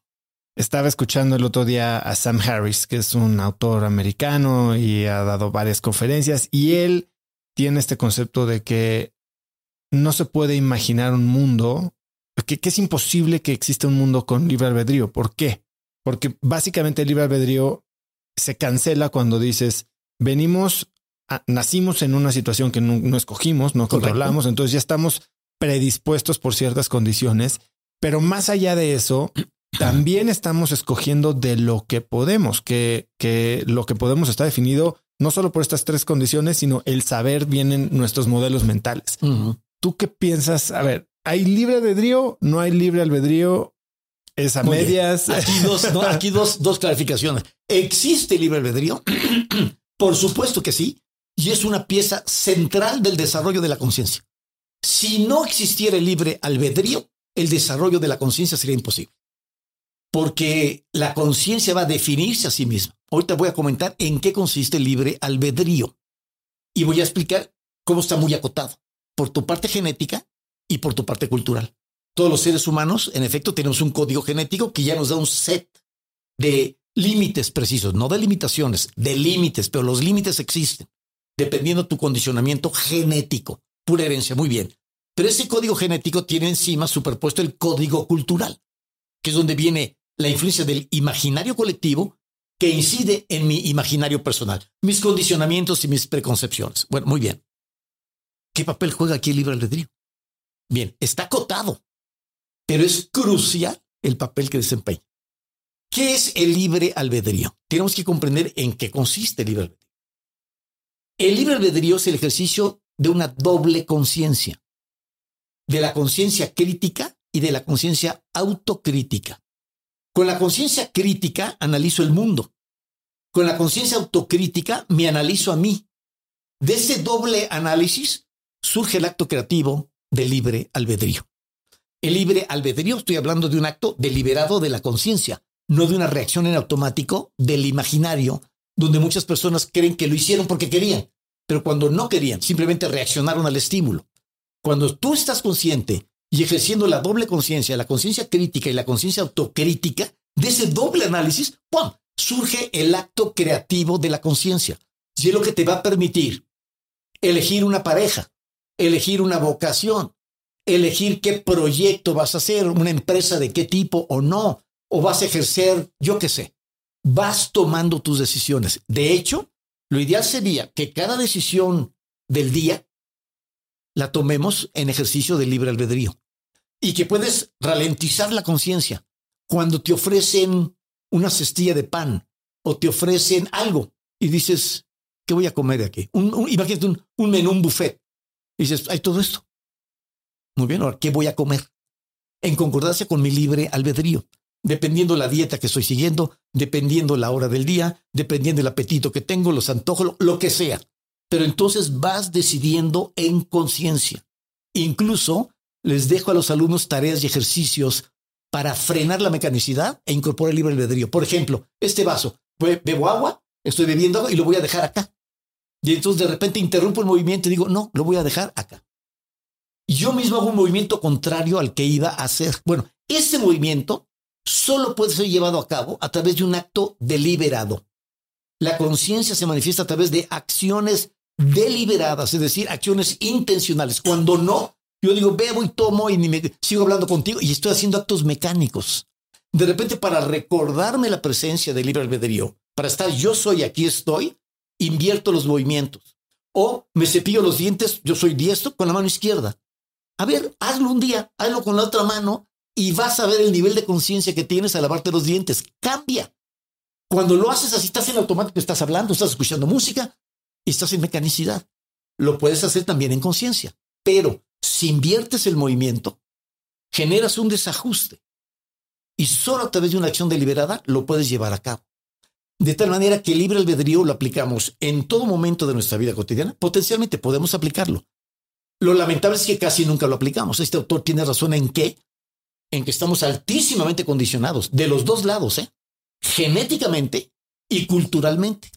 Pero para el condicionamiento genético tenemos un trabajo que realizamos con el heptagrama el heptagrama en todo el curso 3, que hay una síntesis ahí muy interesante de una tradición milenaria que retomo que me parece absolutamente fabulosa, la del enneagrama, tanto el de como el de Ichazo, pero lo sinteticé en una nueva propuesta, el heptagrama, porque lo crucé con huella de abandono. Es decir, dependiendo de las glándulas maestras que tienen las personas, puede ser un tipo solitario, o un tipo sensitivo, o un tipo agudo, o un tipo estructurado, o un tipo energético, o un tipo expansivo, o un tipo carismático. Dependiendo de las glándulas maestra, glándula subsidiaria, énfasis genético, índice de carisma, es decir, dependiendo de condicionamientos genéticos, una persona tiene mucho más energía que otra. No todos tienen el mismo nivel de energía. Hay personas que dicen, échale ganas, y dicen, no tengo con qué echarle ganas, o sea, no me da el cuerpo. Eso tenemos que comprenderlo mucho. Hay personas que requieren dormir, por ejemplo, entre 9 y 10 horas diarias. Y si no duermen esas horas, andan sonámbulos por el día dándose con las puertas y mal. Yo conozco a una. le, ves, la miradita de sueño, te mira así y con sueño, como si tú dices, si le digo, échate un pisito, pero rápido se duermen. Son personas friolentas, son personas que somnolientas y requieren de una, de una cierta manejo de su propia energía para poder funcionar. Hay otras personas que les sobra la energía pueden dormir cinco horas diarias, seis horas diarias y funcionan, pero al tiro. Eh, siempre tienen energía, son hiperactivas, van de proyecto en proyecto, eh, concretan, son personas que se mueven para concretar, se mueven directo a objetivos, los retos les disparan la adrenalina y entonces dicen, lo cumplo porque lo hago. Se comprometen, son consistentes, tienen una fuerza enorme, pero tienen también un tema que es la irritabilidad. Son irritables y tienen prisa interna. Entonces, son características que van acompañando tu fisiología. Hay personas que son solitarias. Por naturaleza les encanta estar solos, compartir solo con personas muy significativas. son personas de pocas palabras. Son personas eh, que pueden captar puntos negros con mucha facilidad. Cuando les preguntas, oye, ¿qué funcionó mal? Pero ven el punto negro, pero con una rapidez increíble. Pero son personas que tardan en abrir sus emociones, tardan en darse palabras y paradójicamente son la tipología que tiene las emociones más profundas del heptagrama. Tardan en abrirse, pero cuando se abren te quedas asombrado. Entonces, hay un, hay un condicionamiento genético que ahí está. Cuando lo estudias dices, oh my God, ¿qué ocurre? Porque puedes leer el código genético de tu pareja, de un socio, de, de, de un vecino, y sabes si tiene la mente en zigzag, si es estructurado y metódico, si es una persona, por ejemplo, eh, una persona que es expansiva, que le gustan los amigos, le gusta la fiesta, le gusta mucho comer, son muy risueños, son muy platicadores, les encantan las anécdotas, platican, están llenos de anécdotas y de cosas curiosas y les fascinan las colecciones y lo ves y es un expansivo de marca. Y hacen su vida en torno a la comida. ¿eh? Pueden conectar una comida, la largan con tres poses, con la cena y se siguen y traen mariachis y lo meten. Son fiesteros, alegres, nos enseñan la bonomía, pero tienen poca energía son engañosos porque cuando los ves así parecen chisporrotipos, son llamaradas de petate. Están en mitad de la fiesta y necesitan descansar, se desinflan y se vuelven a cargar, algo los motiva y vuelven, vuelven a cargarse. Pero son de una energía muy, muy oscilatoria.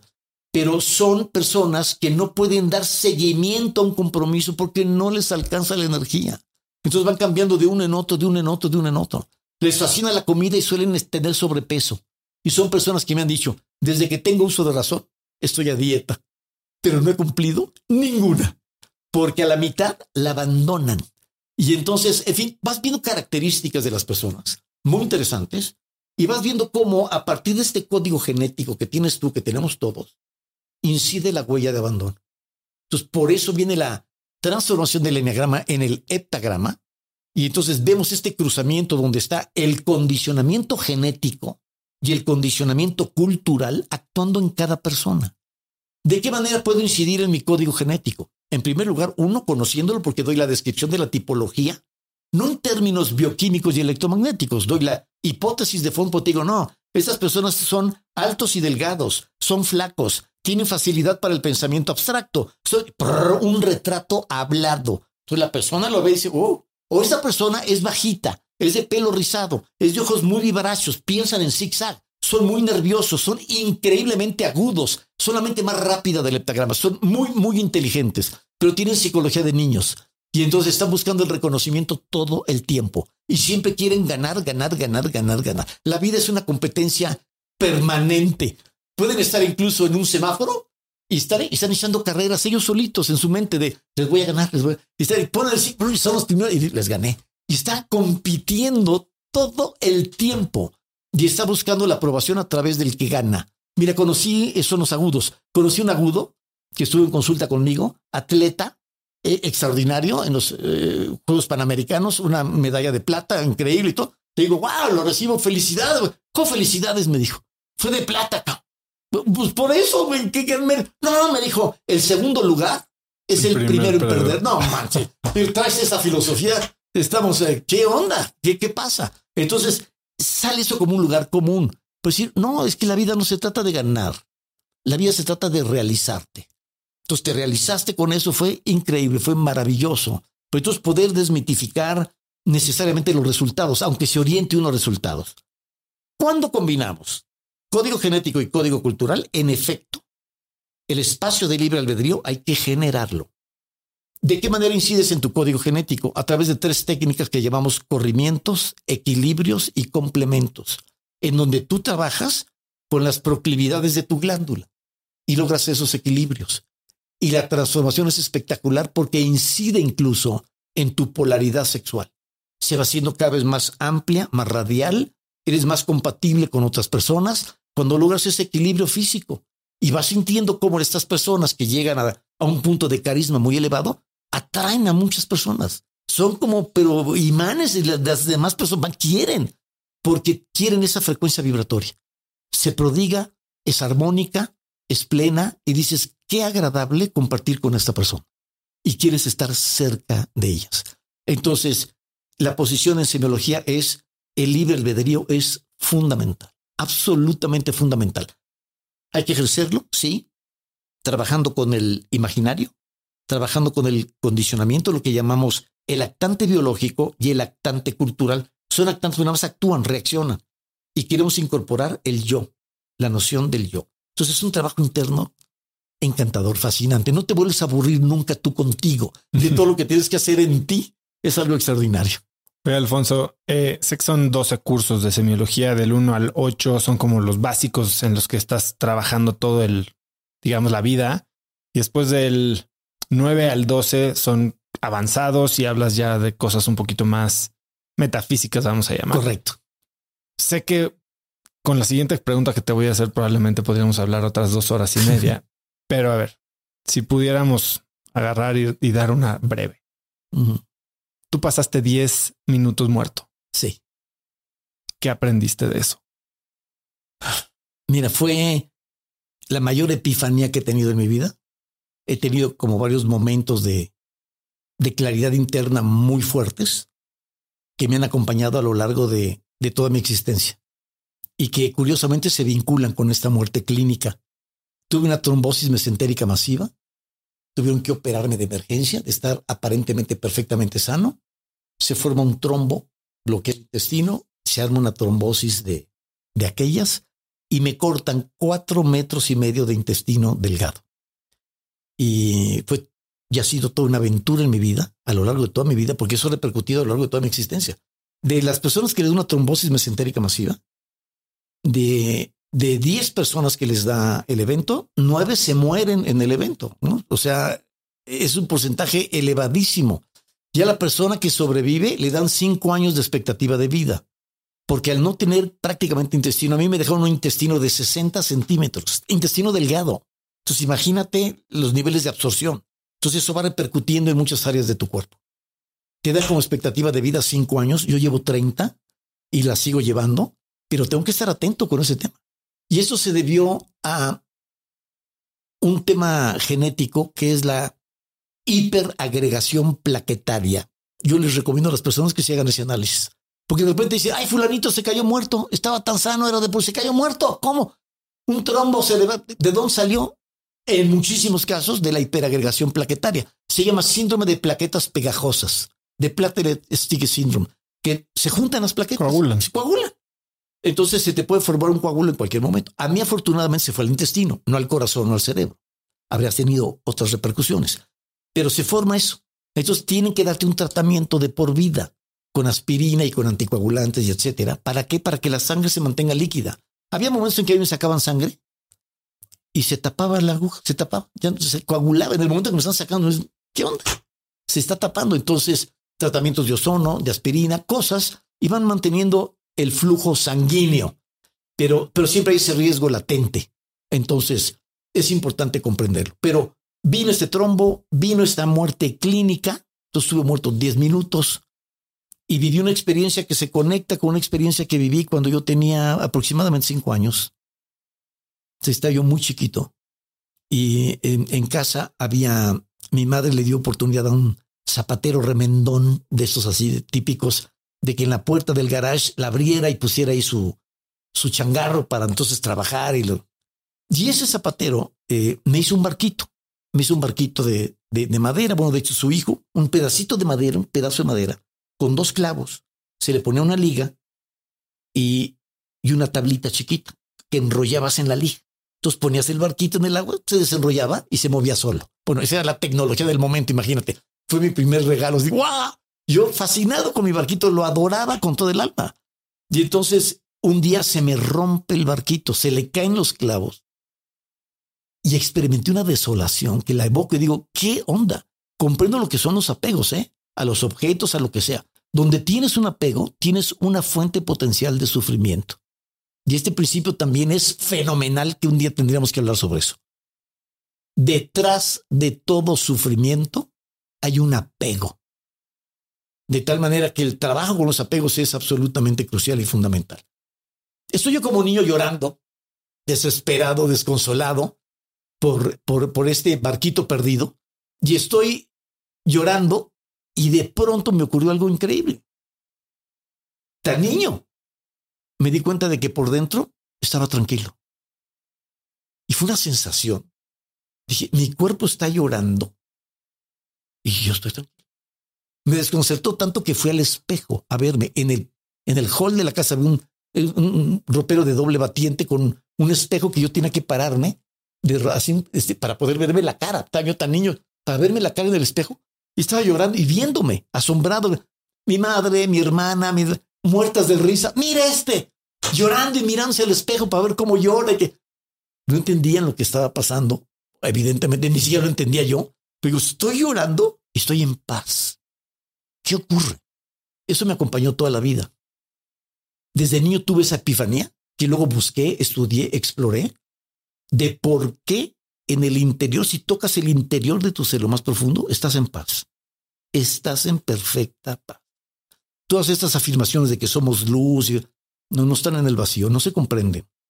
Pero si tú vas hacia el interior de tu ser, a lo más profundo, todo está en orden.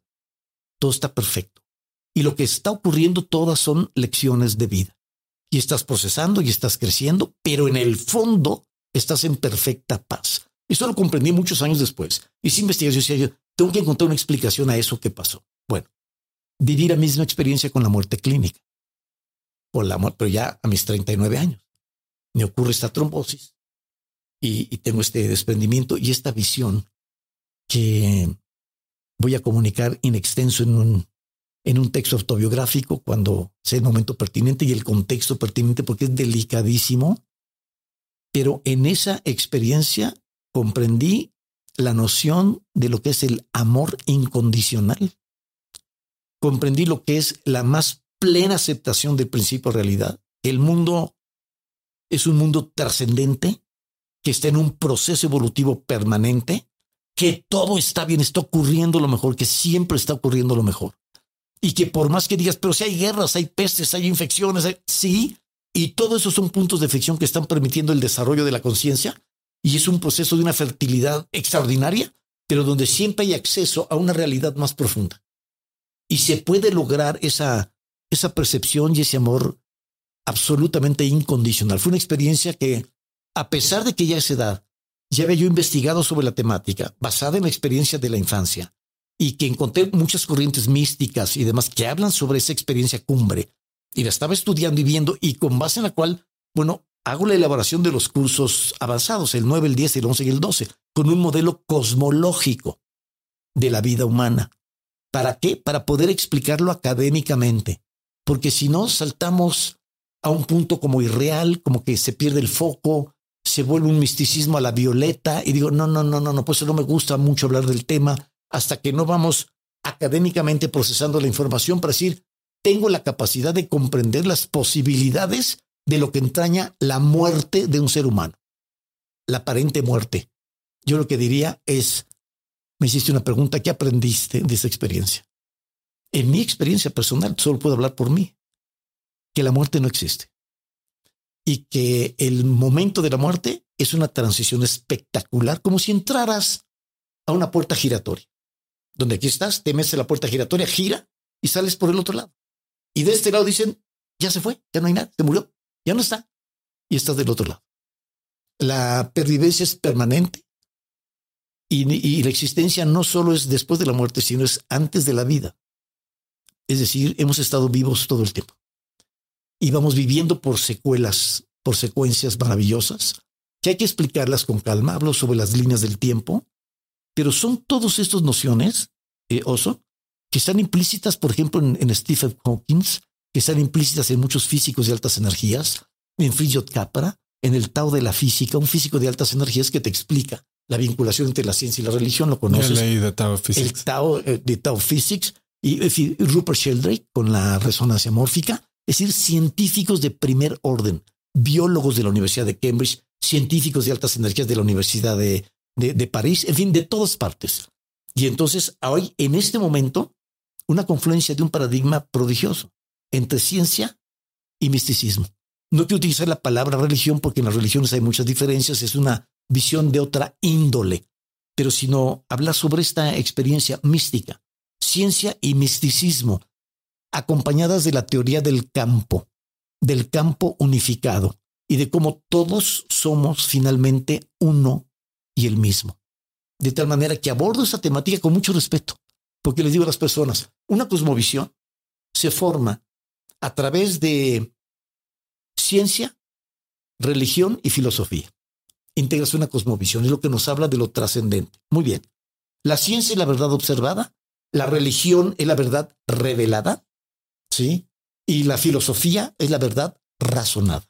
Muy bien, tiene esos elementos, pero al final tú tienes la respuesta. Es la verdad intuida. Tú te intuyes. Y no permitas que nadie te imponga ninguna creencia en ningún sentido.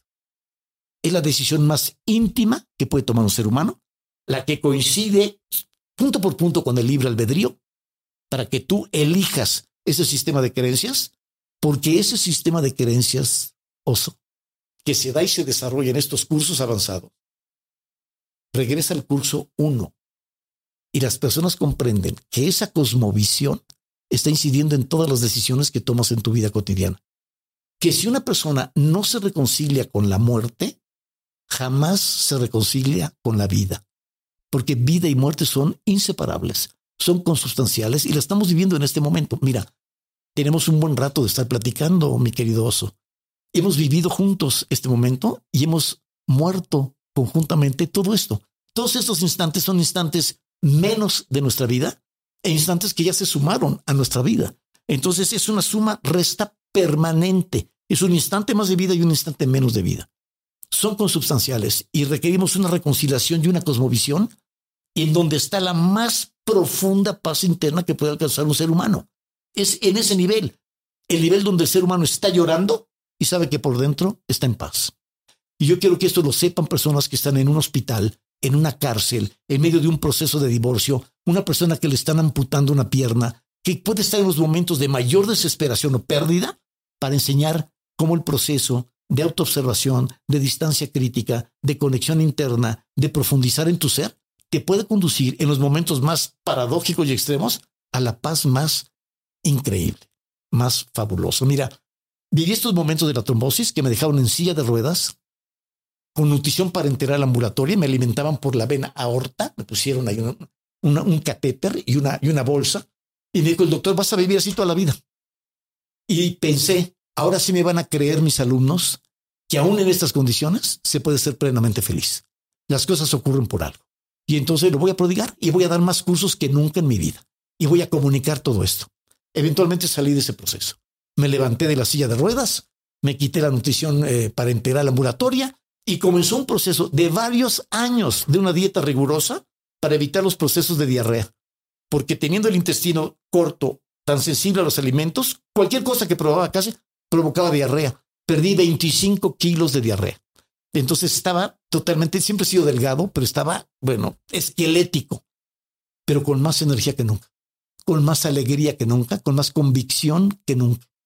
Pero no quise salvo en los primeros días de la experiencia que empecé a comunicar, era como, como un impulso decirles, no existe la muerte, estaba... pero el descontrol que yo provocaba en las personas con semejanza afirmación, me di cuenta que estúpido eres. No es la forma de comunicarlo. Y entonces armé todos los cursos avanzados. Porque los cursos de semiología no siempre han sido 12. Empezaron siendo 3, 6, llegaron a ser 9 cursos, hasta hacer los 12 cursos. Pero dije, no, voy a comunicarlo de una forma que sea clara, accesible, didáctica, para que la persona que esté abierta a escuchar tenga cómo razonar, cómo concluir y cómo encontrar una ruta de salida espectacular en su vida.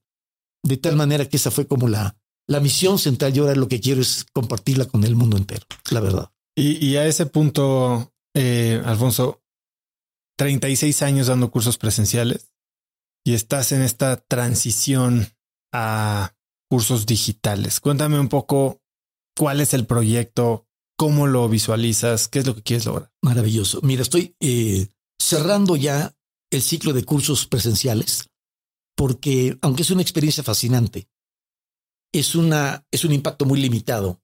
Son personas, llegaban al auditorio de la unidad de congresos del centro médico, pero tiene un máximo de dos mil personas. Entonces, en el mejor de los casos, había dos mil personas tomando esta información. Mientras que ahora que están ya todos los cursos en línea, los pueden tomar cientos de miles de personas. Bueno, que de hecho a lo largo de los 36, que van a ser finalmente 37 años, porque todavía estoy cerrando, estoy en el último ciclo de cursos presenciales que lo estaba dando cuando llegó la pandemia. Se tuvo que interrumpir. Entonces lo retomé ahorita a partir del curso 5. Daría 6, 7, 8, 9, 10, 11, hasta el 12 se acaba y ya no vuelvo a dar cursos presenciales.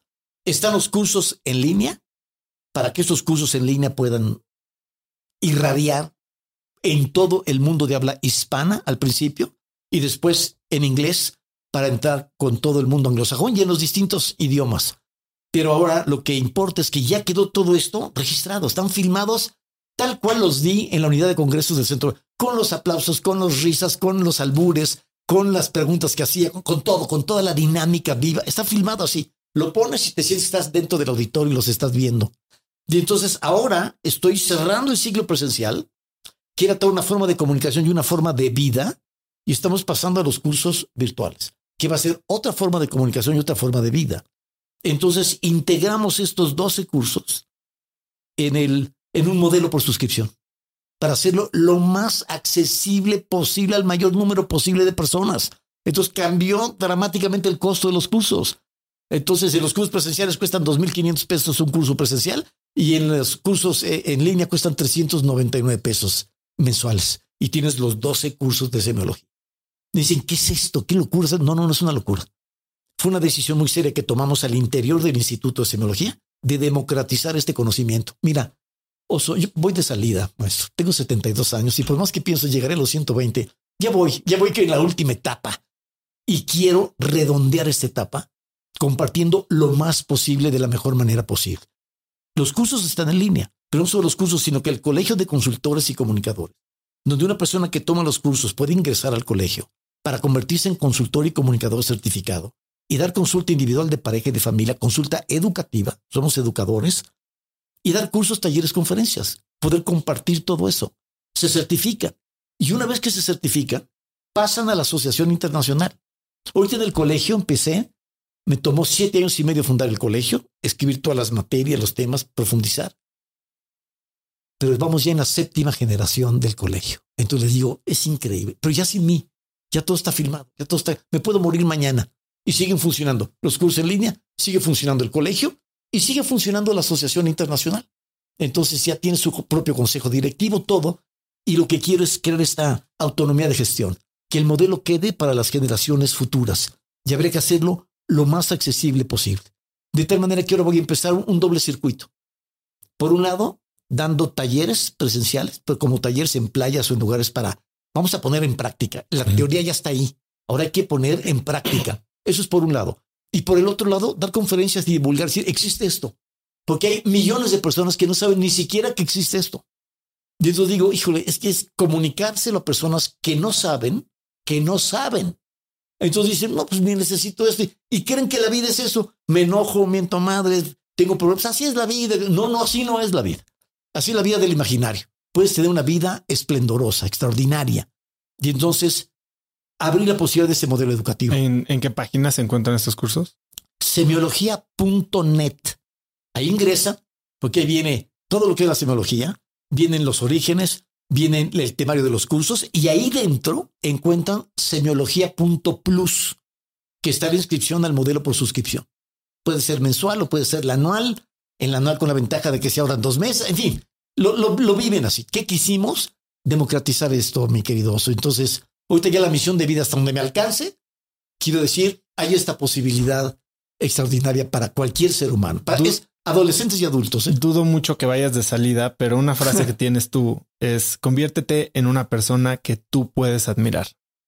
¿Te convertiste en una? Así es, Señor de mi alma. Mira, lo vivo cada día y me pregunto siempre si lo que estoy haciendo puede resultar admirable para mi propio ser y si puedo estar viviendo la máxima realización personal.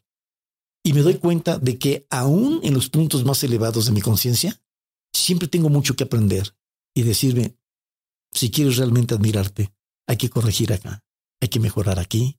Voy en el surco, mi querido oso. Entonces es un crecimiento.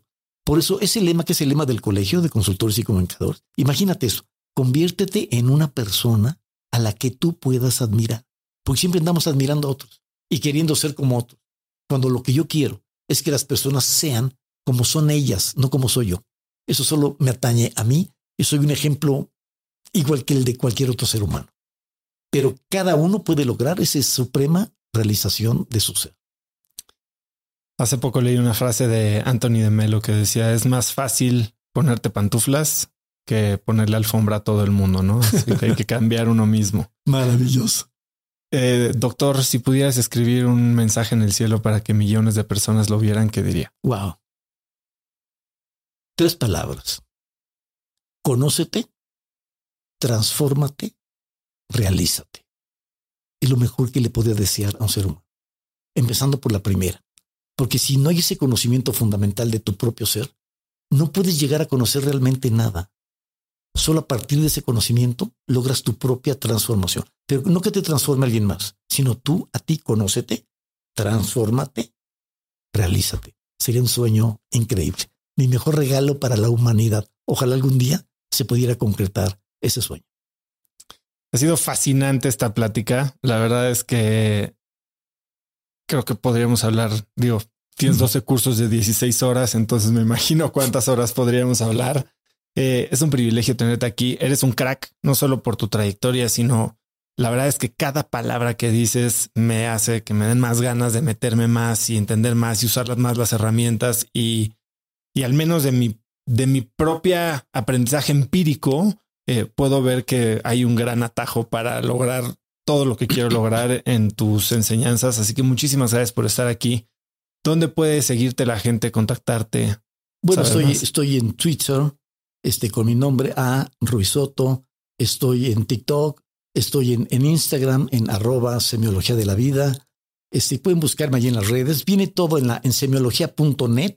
Vienen todas las, redes, las conexiones para participar. Todos los días lanzo un tweet a las nueve de la mañana con una reflexión de semiología, como algunas de las que hemos comentado aquí. Vienen a las nueve de la mañana para empezar el día con, con una puntilla de conciencia para desarrollar nuestro día. Increíble. Eh, ¿Algo que quieras agregar?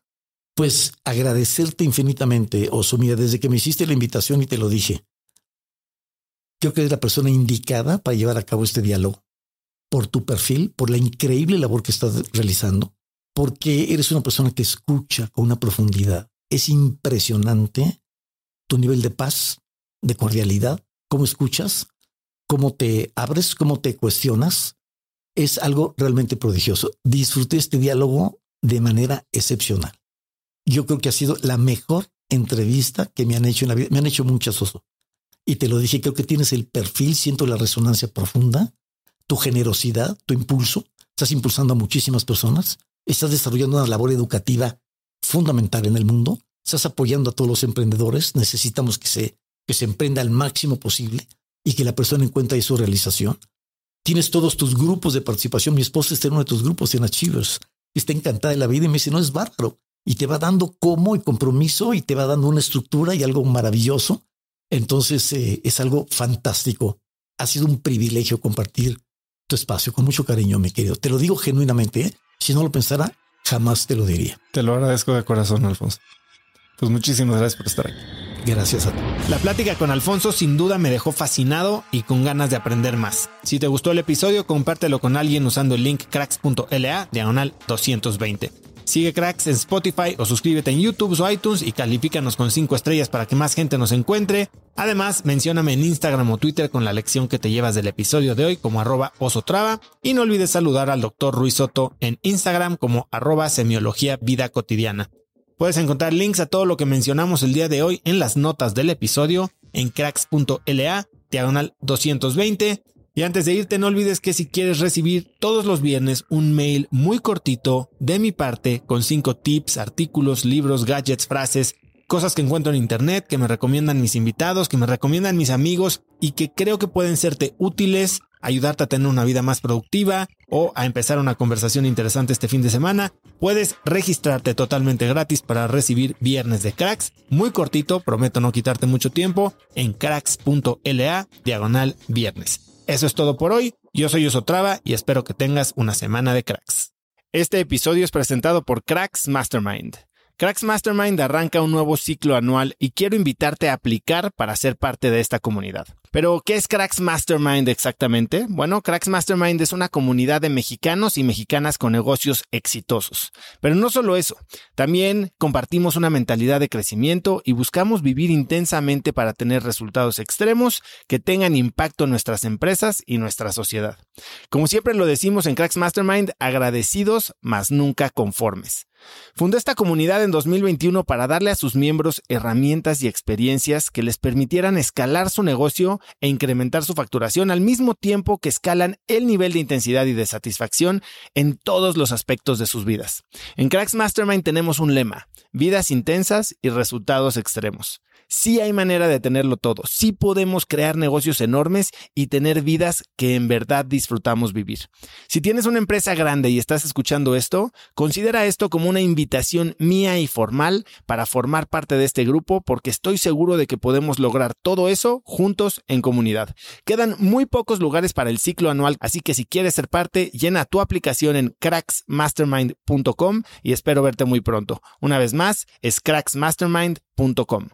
Este episodio es presentado por LAPI Laboratorio Médico. Si bien Cracks es el podcast número uno de negocios y tecnología, he notado que los temas relacionados con el bienestar y la calidad de vida son de los que más interés generan con la audiencia. Cada vez somos más conscientes de la importancia de nuestra salud y debemos aprovechar las herramientas que tenemos a nuestro alcance para mejorarla. LAPI Laboratorio Médico brinda a las compañías herramientas de salud laboral como exámenes de ingreso y análisis médicos periódicos para garantizar la salud de su personal vía unidades móviles en sitio o en sus múltiples sucursales en la República Mexicana. Si quieres elevar la salud de tu personal, LAPI te ofrece asesoría sin costo y 30 días de crédito para cubrir tus necesidades a nivel nacional ingresando a cracks.la diagonal LAPI. LAPI se escribe L-A-P